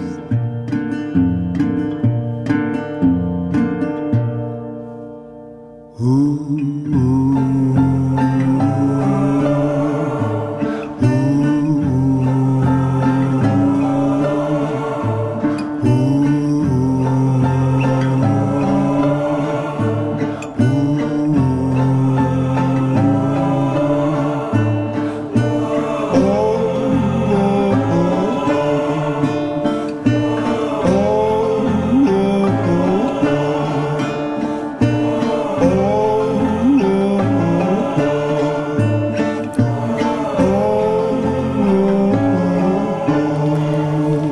Prachtig nummer is dit. Demon Host van Timber Timbre. Mm-hmm. Gideon Kiefer, wat betekent het voor jou, dit nummer? Um, ik heb die een paar jaar geleden voor het eerst uh, gehoord. En uh, sindsdien heb ik zelfs platen allemaal van gekocht nog. Uh, ja, die, die muziek is gewoon zo goed, vind ik, zo straf. En dat wordt, dat, niet, niet veel mensen kennen dat.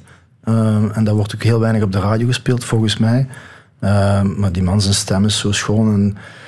Dat is muziek waar ik heel graag op werk. Dat is allemaal zo wat bluesy, rustige muziek. Maar daar zit zo aan een hoek aan telkens. Zo, je hebt het gevoel dat er voodoo-praktijken op de achtergrond uh, gebeuren of zo. Ik weet niet, ja. Rustige muziek om te werken aan kunst... Uh, wat heel vaak gaat over de klimaatproblematiek, hè? Ja. Want jij lijdt aan klimaatangst. Um, ja, ik, ik, heb, ik ben er heel veel mee bezig. Doordat ik doordat, al vanaf dat ik eigenlijk kunstenaar ben, zit, zit dat thema van klimaatopwarming, uh, uh, opwarming van de aarde en zo in mijn werk. Um, dus ik lees er heel veel boeken over. En doordat ik er veel boeken over lees, word je daar niet vrolijker van. Want de meeste boeken die ik lees zijn ja, van mensen die wetenschappers of uh, onderzoeksjournalisten die, die daar een heel boek over hebben geschreven. En ja, de, de, de eindconclusie is eigenlijk wel dat ja, we're fucked. Dat is eigenlijk hetgeen dat ze daar, wat je daaruit kunt afleiden.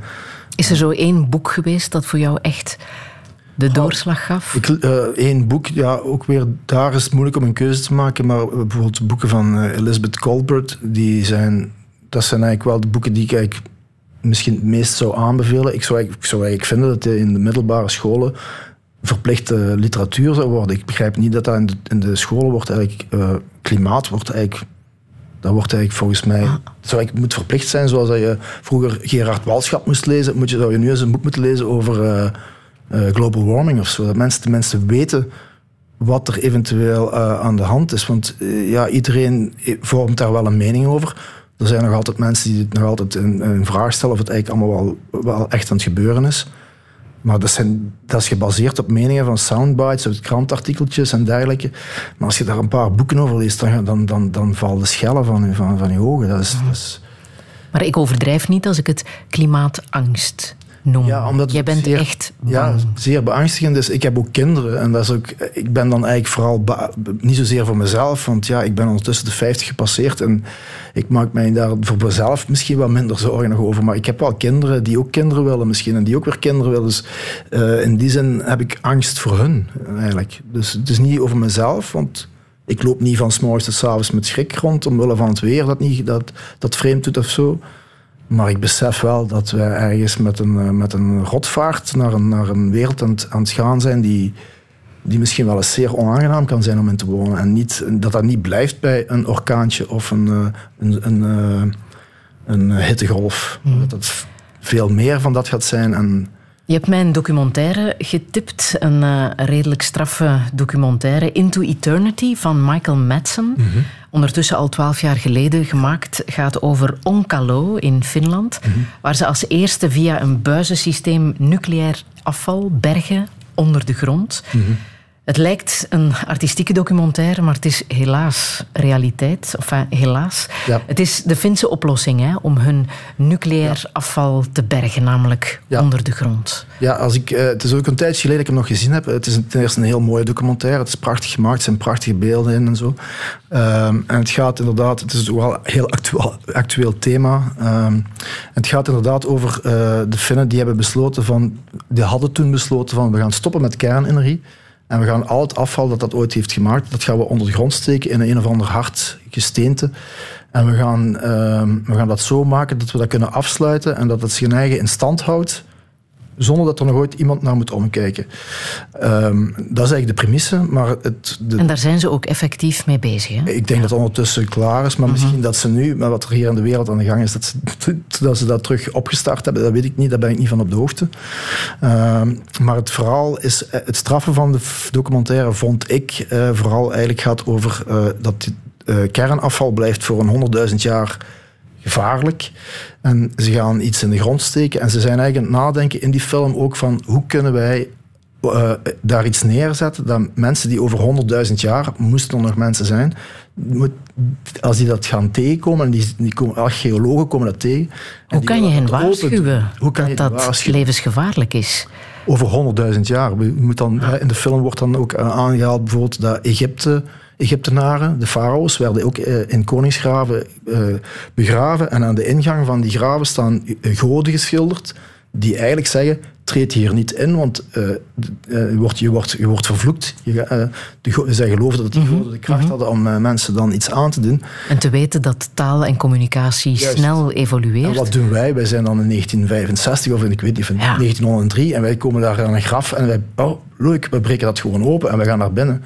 En want wij lezen die communicatie niet. natuurlijk niet. En dat is nog een tijdspanne van vijfduizend jaar. Ja. Dat je dan weet dat dan uh, uh, radioactief afval honderdduizend jaar is. Probeer dan maar alles. Hoe zeg je dan? Hoe zeg je dan? Dit is gevaarlijk. Ja. Ja. En dat, dat, dat, die discussie zit in die documentaire en dat is ook heel straf, maar dat ook. Ja. Ze komen tot een, tot een bijzondere oplossing, hè? Er wordt een voorstel gedaan. Zo, ja, een kunstwerk neerzetten. Maar dan zijn ze ook meteen weer omdat. Uh, de schreeuw van Edvard Munch. Ja, ja, klopt. Toch wel bijzonder, want dat blijkt dan een universele taal, een tijdloze taal. Ze denken dat, maar ik ben daar niet zo van overtuigd. Maar wat ze in de, ook erin zetten is dat... Uh, er wordt op een bepaald moment uh, in de zin uitgesproken... Uh, the earth above ground is unstable. En dat wil eigenlijk gewoon zeggen dat er van alles kan gebeuren... op de buitenkant van de wereldbol. En de binnenkant ook, maar aan de buitenkant ook. Uh-huh.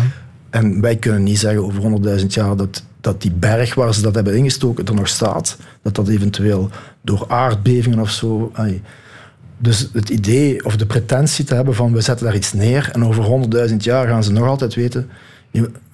Ik heb na, naast kunst ook een interesse in geschiedenis, wat ik trouwens ook met Joost uh, doe. Ja, ja, ja. Um, en uh, als je bijvoorbeeld uh, naar van die grote uh, uh, uh, naar het Stonehenge gaat bijvoorbeeld, niemand weet eigenlijk wat dat, dat wat, wat, wat, wat de bedoeling was van heel die constructie. En dat is ook maar vijfduizend jaar geleden.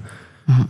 Dus het idee dat wij denken van we gaan wel een boodschap kunnen sturen eh, over honderdduizend jaar en ze gaan dat wel begrijpen.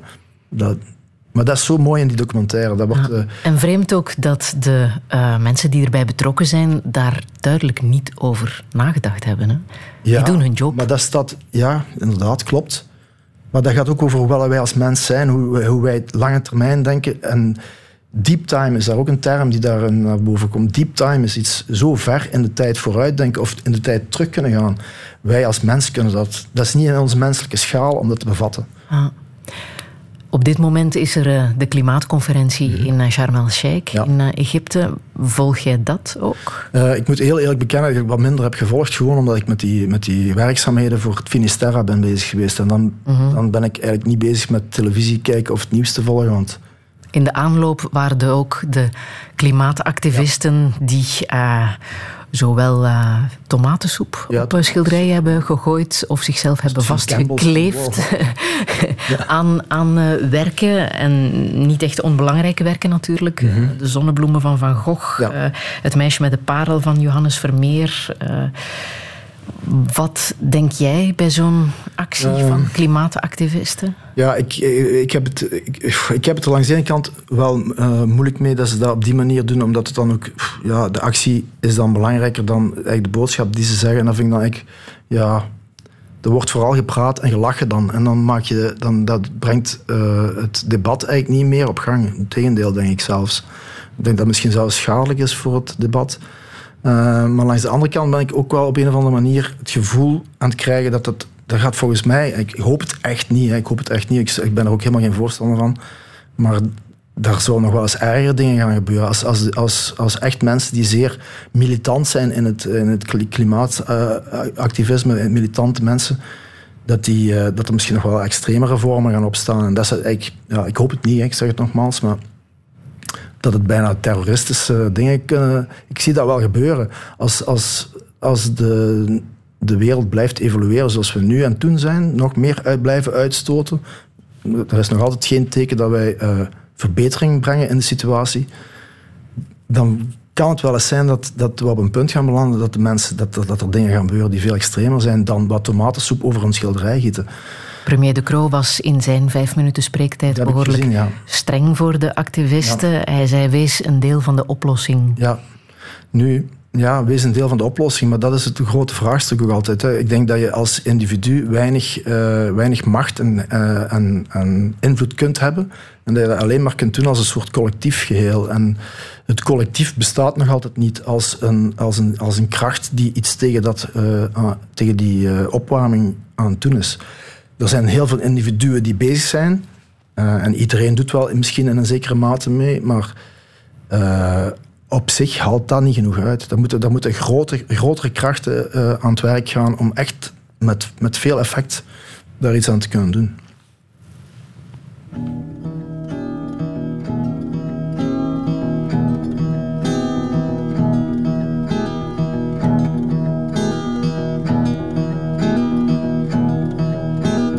Lifting the mask from a local clown, feeling down like him. Seeing the light in a station bar and traveling far and thin. Sailing downstairs to the northern line, watching the shine of the shoes. Hearing the trials of the people there, who's to care if they lose? Take a look, you may see me on the ground, for I am the parasite of this town.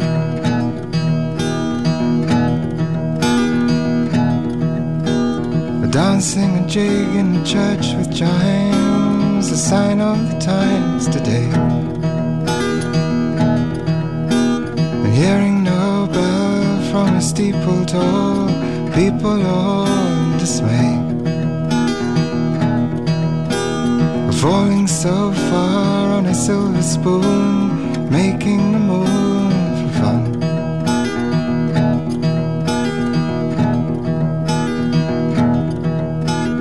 Changing a robe for a size too small, people all get hung. Take a look, you may see me coming through, for I am the parasite who travels two by two.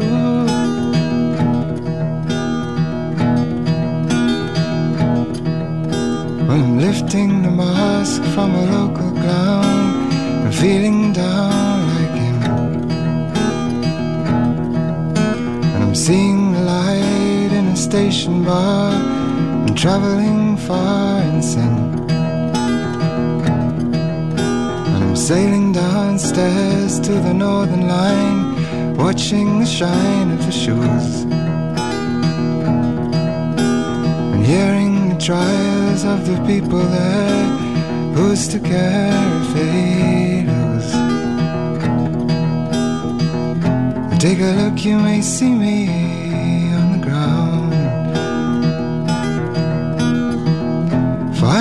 parasite of this town. Take a look, you may see me in the dark, for I am the parasite who hangs from your skirt.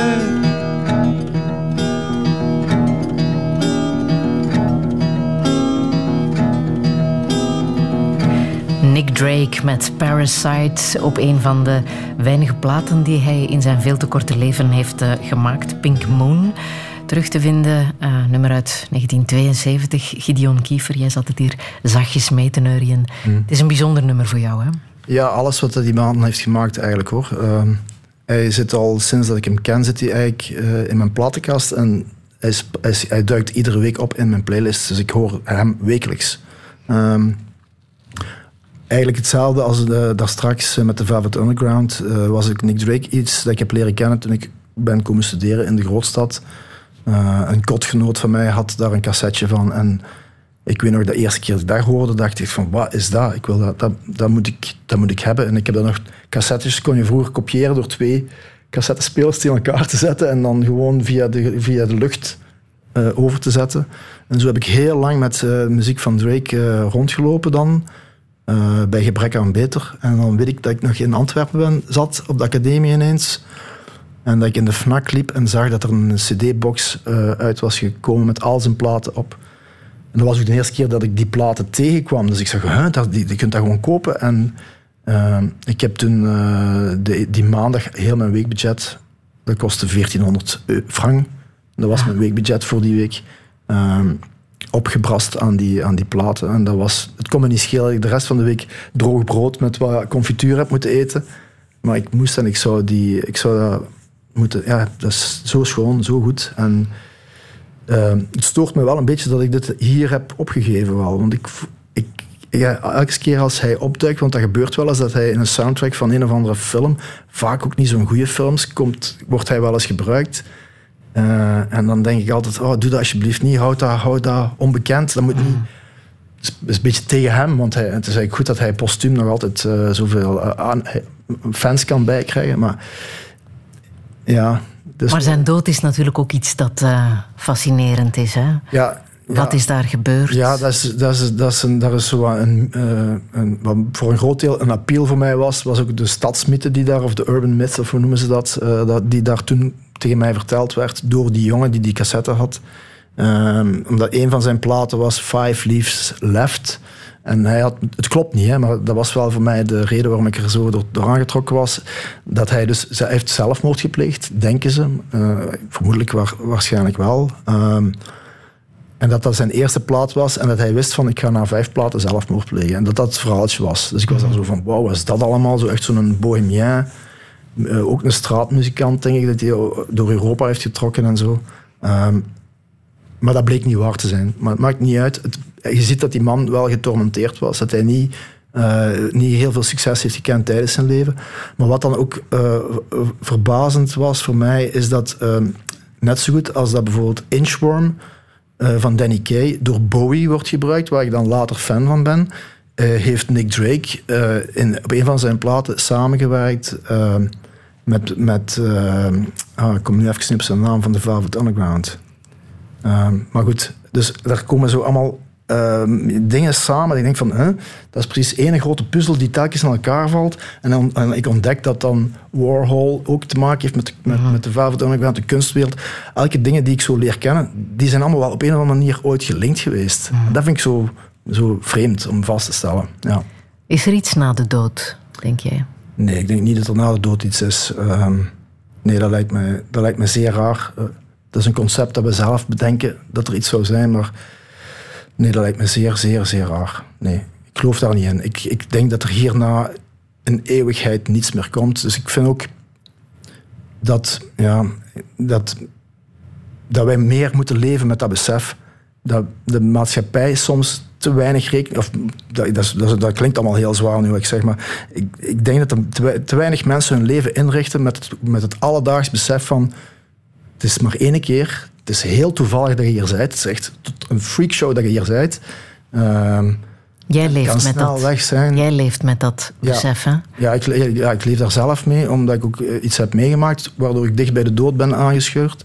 En wat heb je precies meegemaakt? Ja, ik heb een, ik heb een, een absces in mijn, in mijn hals gehad. En dat, was bijna, uh, dat is bijna fataal geweest. Dus hebben uh, daar... Ja. Maar dat is allemaal goed gekomen, dus ik ben er wel vanaf. Maar ik ben wel echt uh, met spoedoperaties 's nachts moeten geopereerd worden. Of het was, uh, het was gedaan misschien met mij. En, uh, het had echt slecht kunnen aflopen. Ja, ja, absoluut. Ja, ja, het was ook echt een heel slechte periode. Ook, ik heb heel erg afgezien in die periode.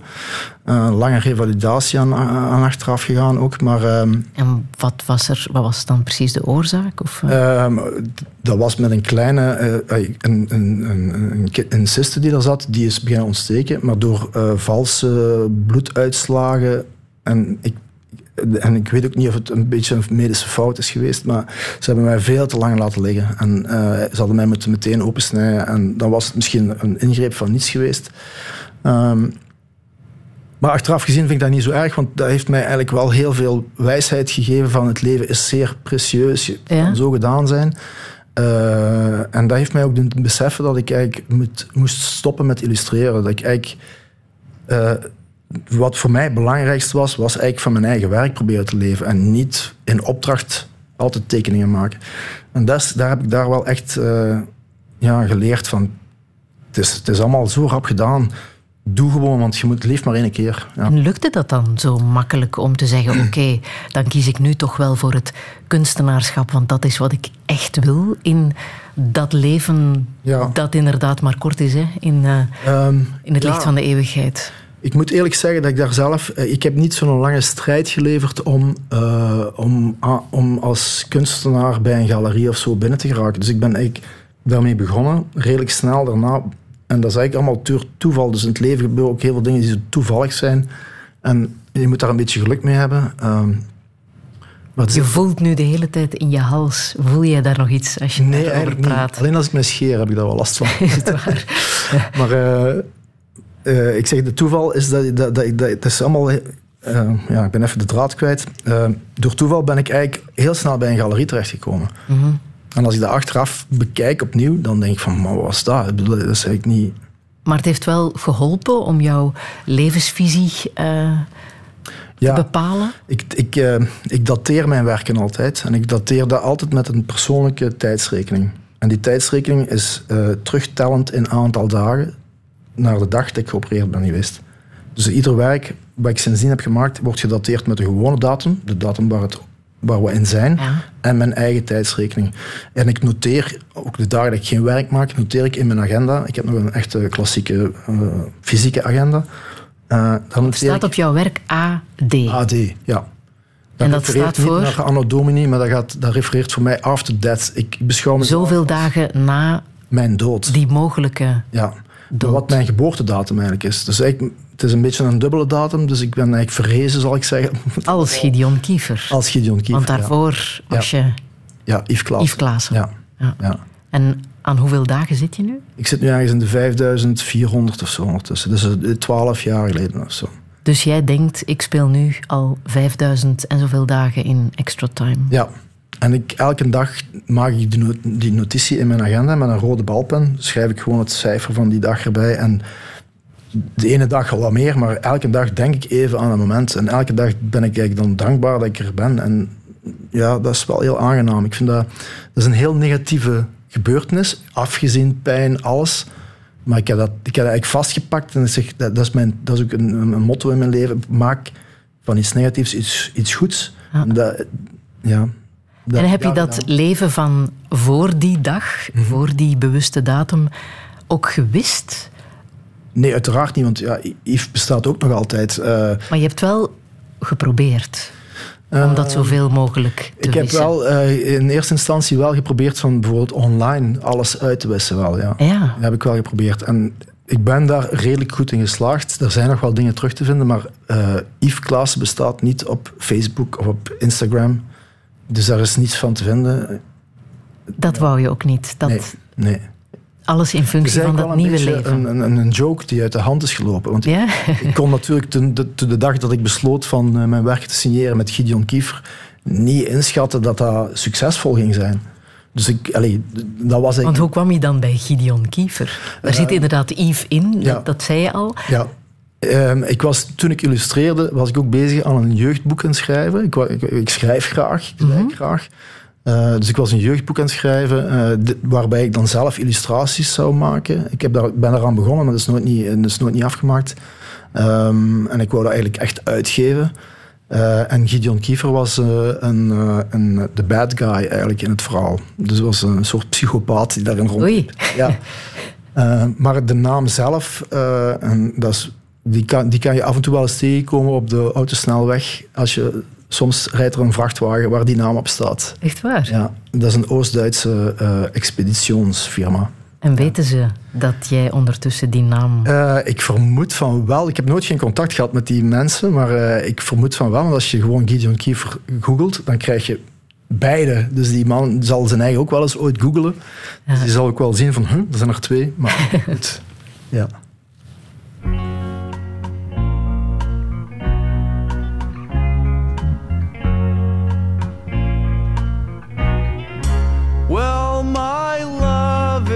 flower just beginning to bloom, like those things from your garden that spring from gloom. My love is a flower just beginning to bloom, beginning to bloom, to bloom.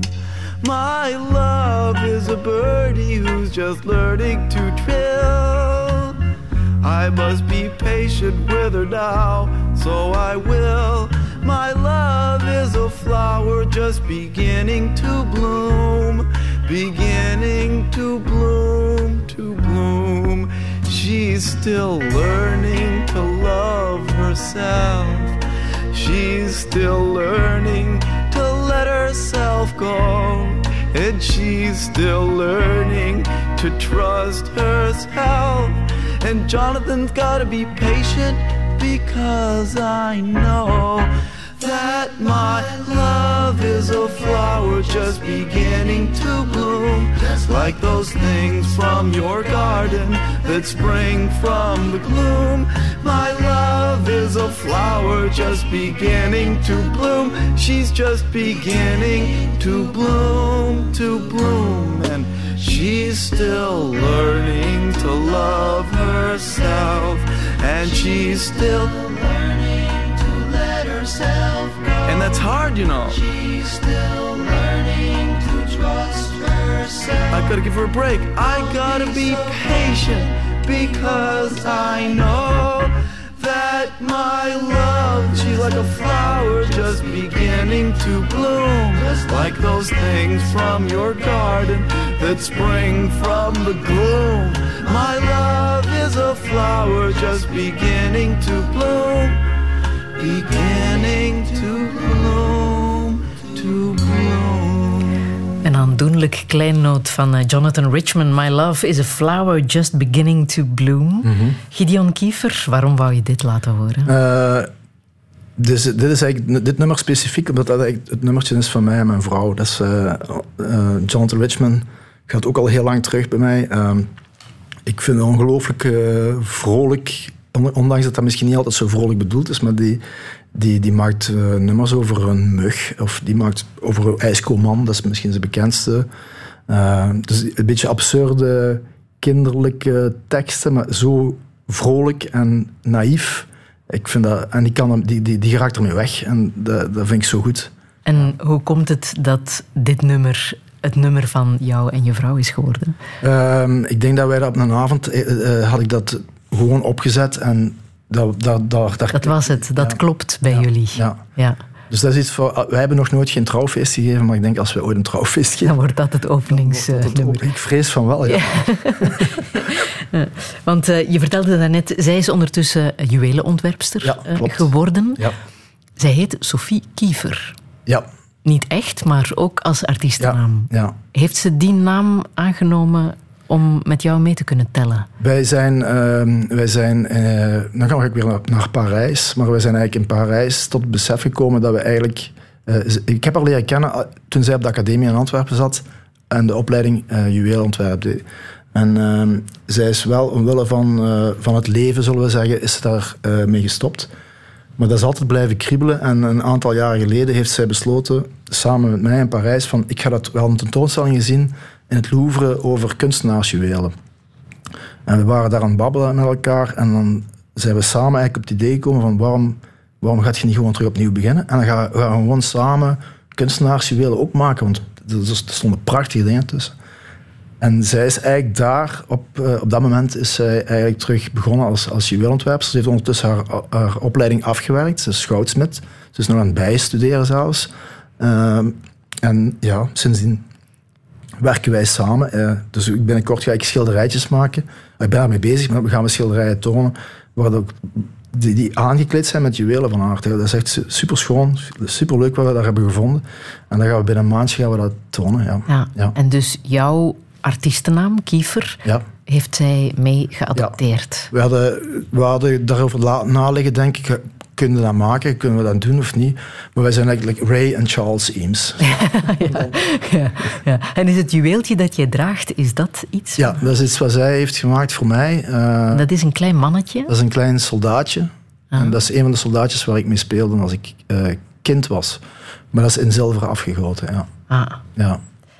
Um, ja, Parijs is, is voor jullie alle twee een... een uh Uh, belangrijke ja. stad waar jullie elk jaar terug naar... We proberen ieder jaar daar naartoe te gaan, ja. ja. Um, ja. Als een soort jaarlijkse huwelijksreis. Ja, um, wij zijn daarmee begonnen vanaf dat we elkaar leren kennen. En dan zijn we daar al naartoe gegaan. Um, ja, en wij gaan eigenlijk ieder jaar één keer bellen bij Gainsbourg op zijn deurbel. Dat is, is het waar? Ja. Dat is onze, en dan een beetje verder om de hoek ligt er een... Uh, Een winkeltje waar je van die babushkas kunt kopen. Uh-huh. En dan kopen we daar een babushka. Dat is, als we dat niet hebben gedaan, is de reis naar Parijs mislukt. Ja, maar ook al binnengeraakt bij... Nee, dat is ook, ja, dat is ook weer iets dat nu open is. Ik heb het nog altijd niet van binnen gezien. Uh-huh. Maar de magie gaat weg zijn, omdat je altijd voor dat huis staat. En je mag, je mag daar niet binnen. Uh, en je, maar het ligt aan de straat. Ik weet niet of je er ooit geweest bent. Maar uh, de, uh, Charlotte, de dochter, heeft... altijd ervoor gezorgd dat de chauffages blijven branden. Alles is er nog zoals is er nog, het was. Er is zelfs een man die daar iedere dag binnenkomt en daar een parfum spuit, zodat het lijkt alsof Gainsbourg dan nog binnen, net buiten is gegaan. Gesproken over huizen en herinneringen, ja, ja, ja. dat is er wel zo eentje. Ja. Die... En je kunt daar ook bellen, dus de bel werkt ook nog, want de stroom is nog steeds aangesloten. En maar bel, hij doet niet. Je hoort de bel, ring, en dan denk je, oh, heel vreemd. Ja. Ja. Ja. Jouw vrouw... is ook de vrouw die jou s'nachts uh, in bed houdt. Ja, garm. Ja. ja, dat ja. is een beetje raar om te zeggen. Natuurlijk houdt ze jou in bed. Ja. Maar ja, ik, ja, ik... je hebt haar nodig. Want jij zou opstaan en vreemde dingen doen. Ja, ik heb haar nodig. In, niet, in, nou, niet in die zin... Zij heeft wel al veel met mij meegemaakt. Want ik heb een slaapstoornis waardoor ik mijn, mijn, mijn uh, dromen en mijn nachtmerries uh, fysiek beleef. Dus dat wil zeggen dat je echt uit bed gaat en... rondloopt en... Uh, ja, dat is nog iets anders dan gewone um, nachtmerries. Ja, ja, dat is een stapje erger. Dat noemen ze night terror in het Engels, heet mm-hmm. dat dan. Uh, Pavor voor nocturnus is de, de Latijnse benaming. Um, en, en dat betekent dat je echt je bed uitstapt? Ja, ja, ja. Ik, ik, bij, toen ik een kleine jongen was bijvoorbeeld, sliep ik bij de scouts, oh, als we op kamp gingen, in de tent van de leiding, omdat ik gewoon anders de bos in was. En, dus ze uh, hielden mij bij. Uh, en wat heb je zo effectief al uitgespookt s'nachts? S'nachts? Oh, oh, ik ben al uit, uit het raam gekrommen en uh, een verdieping naar beneden gesprongen. In mijn onderbroek gaan aanbellen bij de buren. Pff, nee, ik heb al heel veel meegemaakt.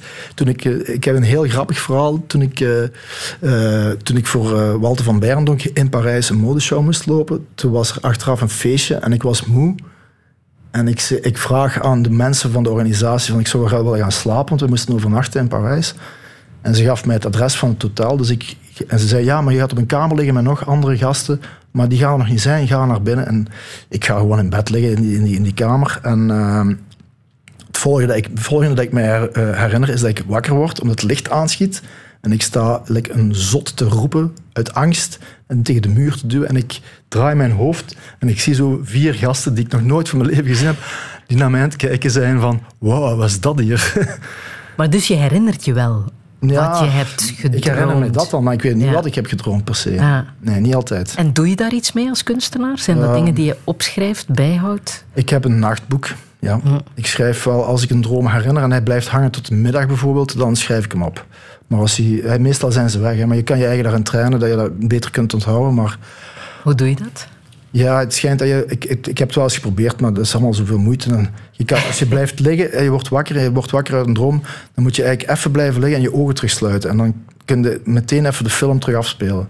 Maar zou je daar vanaf willen geraken? Of, of is het toch iets Jawel. dat ondertussen zo erg van jou is? Ja, van, ik haal eigenlijk niet heel veel inspiratie uit, uit, uit een droom zelf, want dat is eigenlijk niet interessant, vind ik. Ik vind een droom ja. is, niet, is een verhaaltje dat je zelf uh, verzint. Uh, wat ik wel boeiend vind, want je weet nooit niet wat er gaat gebeuren, maar je verzint het wel zelf. Dat vind ik grappig, uh, dat je hersenspeel daar een leuke truc met jezelf. Maar um, uh, ja, ik... ik Ik, ik wil er eigenlijk vanaf, want door de slaapstoornis die ik heb, ben ik eigenlijk altijd heel moe. Mm-hmm. Omdat ik niet, ja, je gaat met remslaap en, en ik heb ook allemaal onderzoeken over laten doen. En ik, ik slaap eigenlijk niet voldoende, waardoor ik eigenlijk altijd moe ben. En dat is, daar wil ik eigenlijk vanaf, want met ouder worden is moe zijn echt ja, vervelend. Het is gewoon ah, vervelend, altijd maar... moe zijn. Ben je daarmee geboren? Of is dat ja. effectief dat op een bepaald moment... Vanaf mijn, vanaf ja. mijn moeder zegt dat, vanaf dat jij weet dat je bestaat... Je heb jij dat gehad? Ja. Ja. En enig idee of het kan? Kan je daar vanaf geraken? Maar ik heb alles geprobeerd dat uh, dat mogelijk is. En... Tot nu toe? Nee, nog niet. Niets gevonden.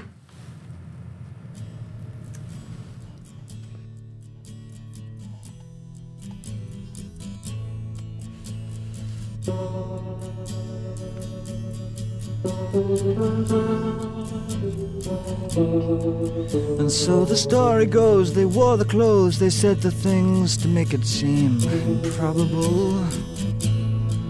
The wail of a lie like the hope it was.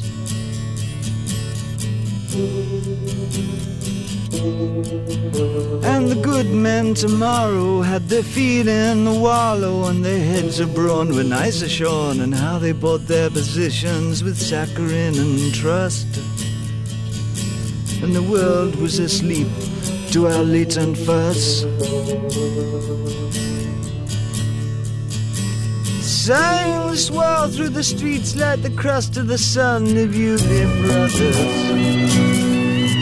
In our wings that bark, flashing teeth of brass, standing tall in the dark. Oh, and we were gone, hanging out with your dwarf man. We were so turned on by your lack of conclusion.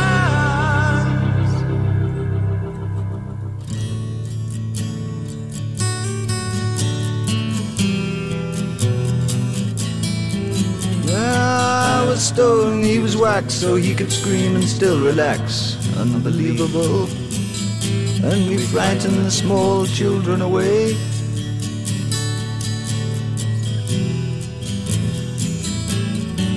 And our talk was old, and dust would flow through our veins, and lo, it was midnight back at the kitchen door, like the grim face on the cathedral floor. The solid book we wrote cannot be found today. And it was stalking time for the Moon Boys, the Bewley Brothers. With our backs on the arch, and if the devil may be here, but he can't sing about that.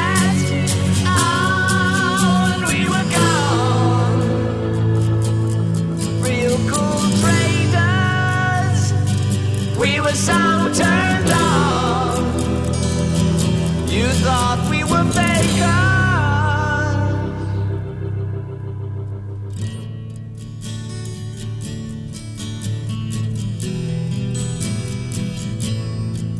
And now the dress is hung, the ticket pawned, the factor max that proved the fact is melted down, woven on the edging of my pillow.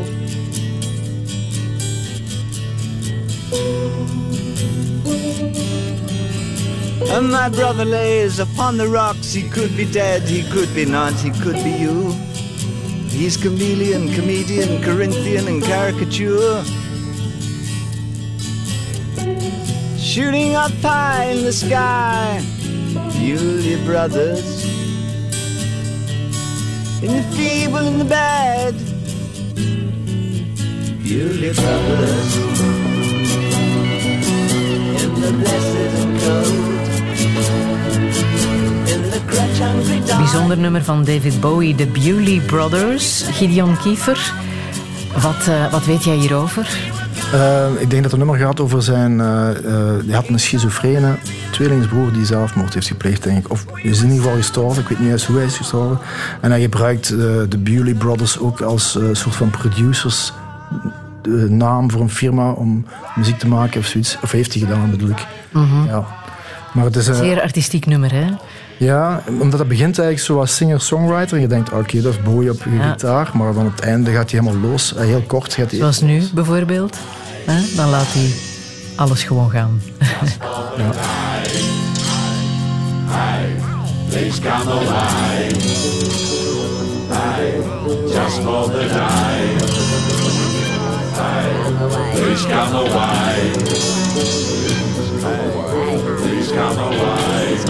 David Bowie, ja. Alles kan, alles mag. Ja, Bowie-esque. Ja, ja, ja, heel goed. Gideon Kiefer, je bent ondertussen tweeënvijftig? Ik eh, word tweeënvijftig eh, de negentiende december. Aha, er moet nog gevierd worden. Ja, ja. Ja.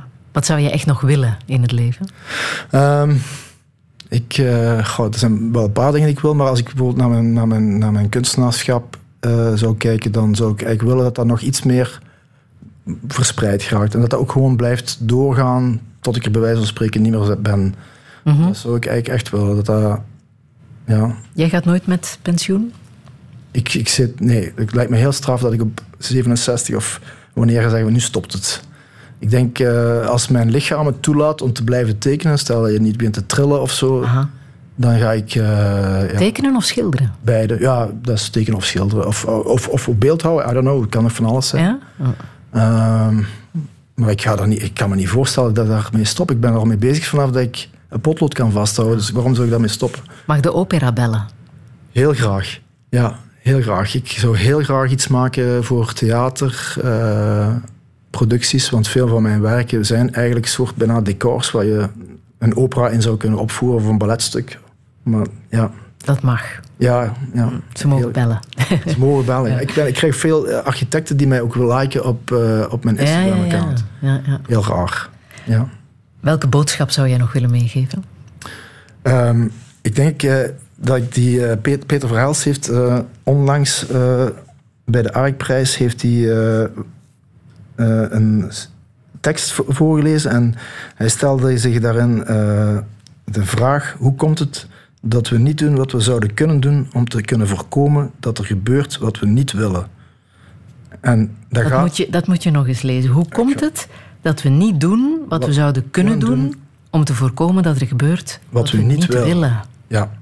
En dat is eigenlijk heel, uh, het hele uh, thema van die klimaatsproblematiek die, ook in mijn werk, die ik ook in mijn werk steek, waarin ik bijna continu wijs op het feit dat wij denken dat we iets aan het doen zijn en dat we niet genoeg doen, omdat we nog niet snappen wat het, de impact gaat zijn van heel die, uh, heel die klimaatsopwarming.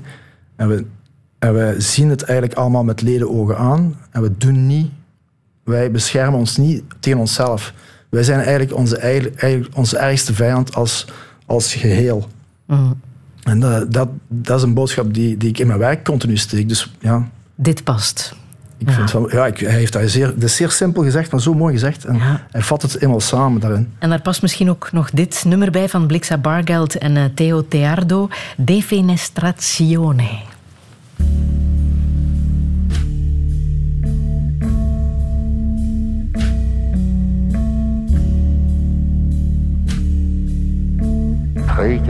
Der Ablauf.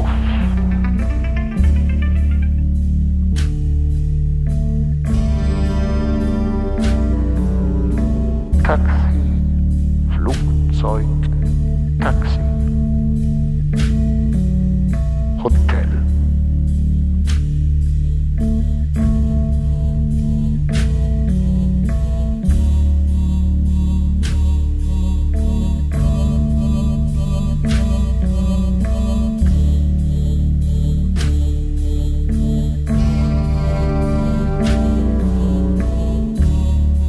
War es traurig bis albern, Schokoriegel, schlechter Wein.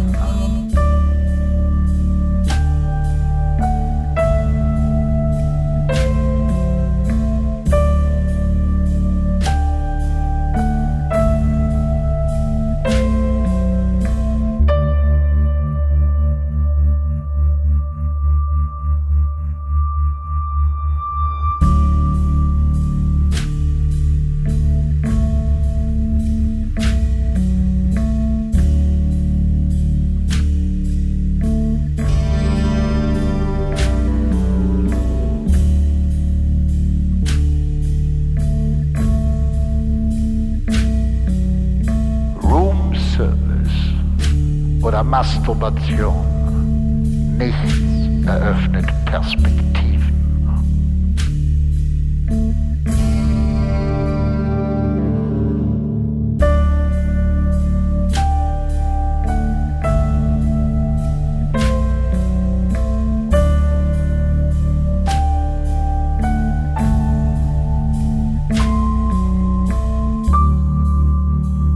Interview at the hotel bar. Can I ask you a stupid question?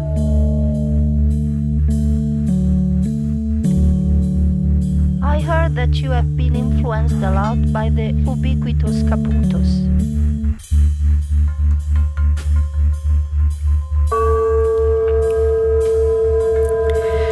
Italiaanse componist Teo Teardo hier samen met Blixa Bargeld en De Fenestrazione. Met groot dank aan Gideon Kiefer voor de zeer fijne, unieke muziek en uh, het fijne gesprek. Volgende week ontvang ik hier klimaatadvocaat Roger Cox. Volgens mij ga jij dan ook luisteren. Ik luister elke week. Dus. Nog een heel fijne zondag. Heb je iets gemist? Je kan Touché herbeluisteren in de app van V R T Max.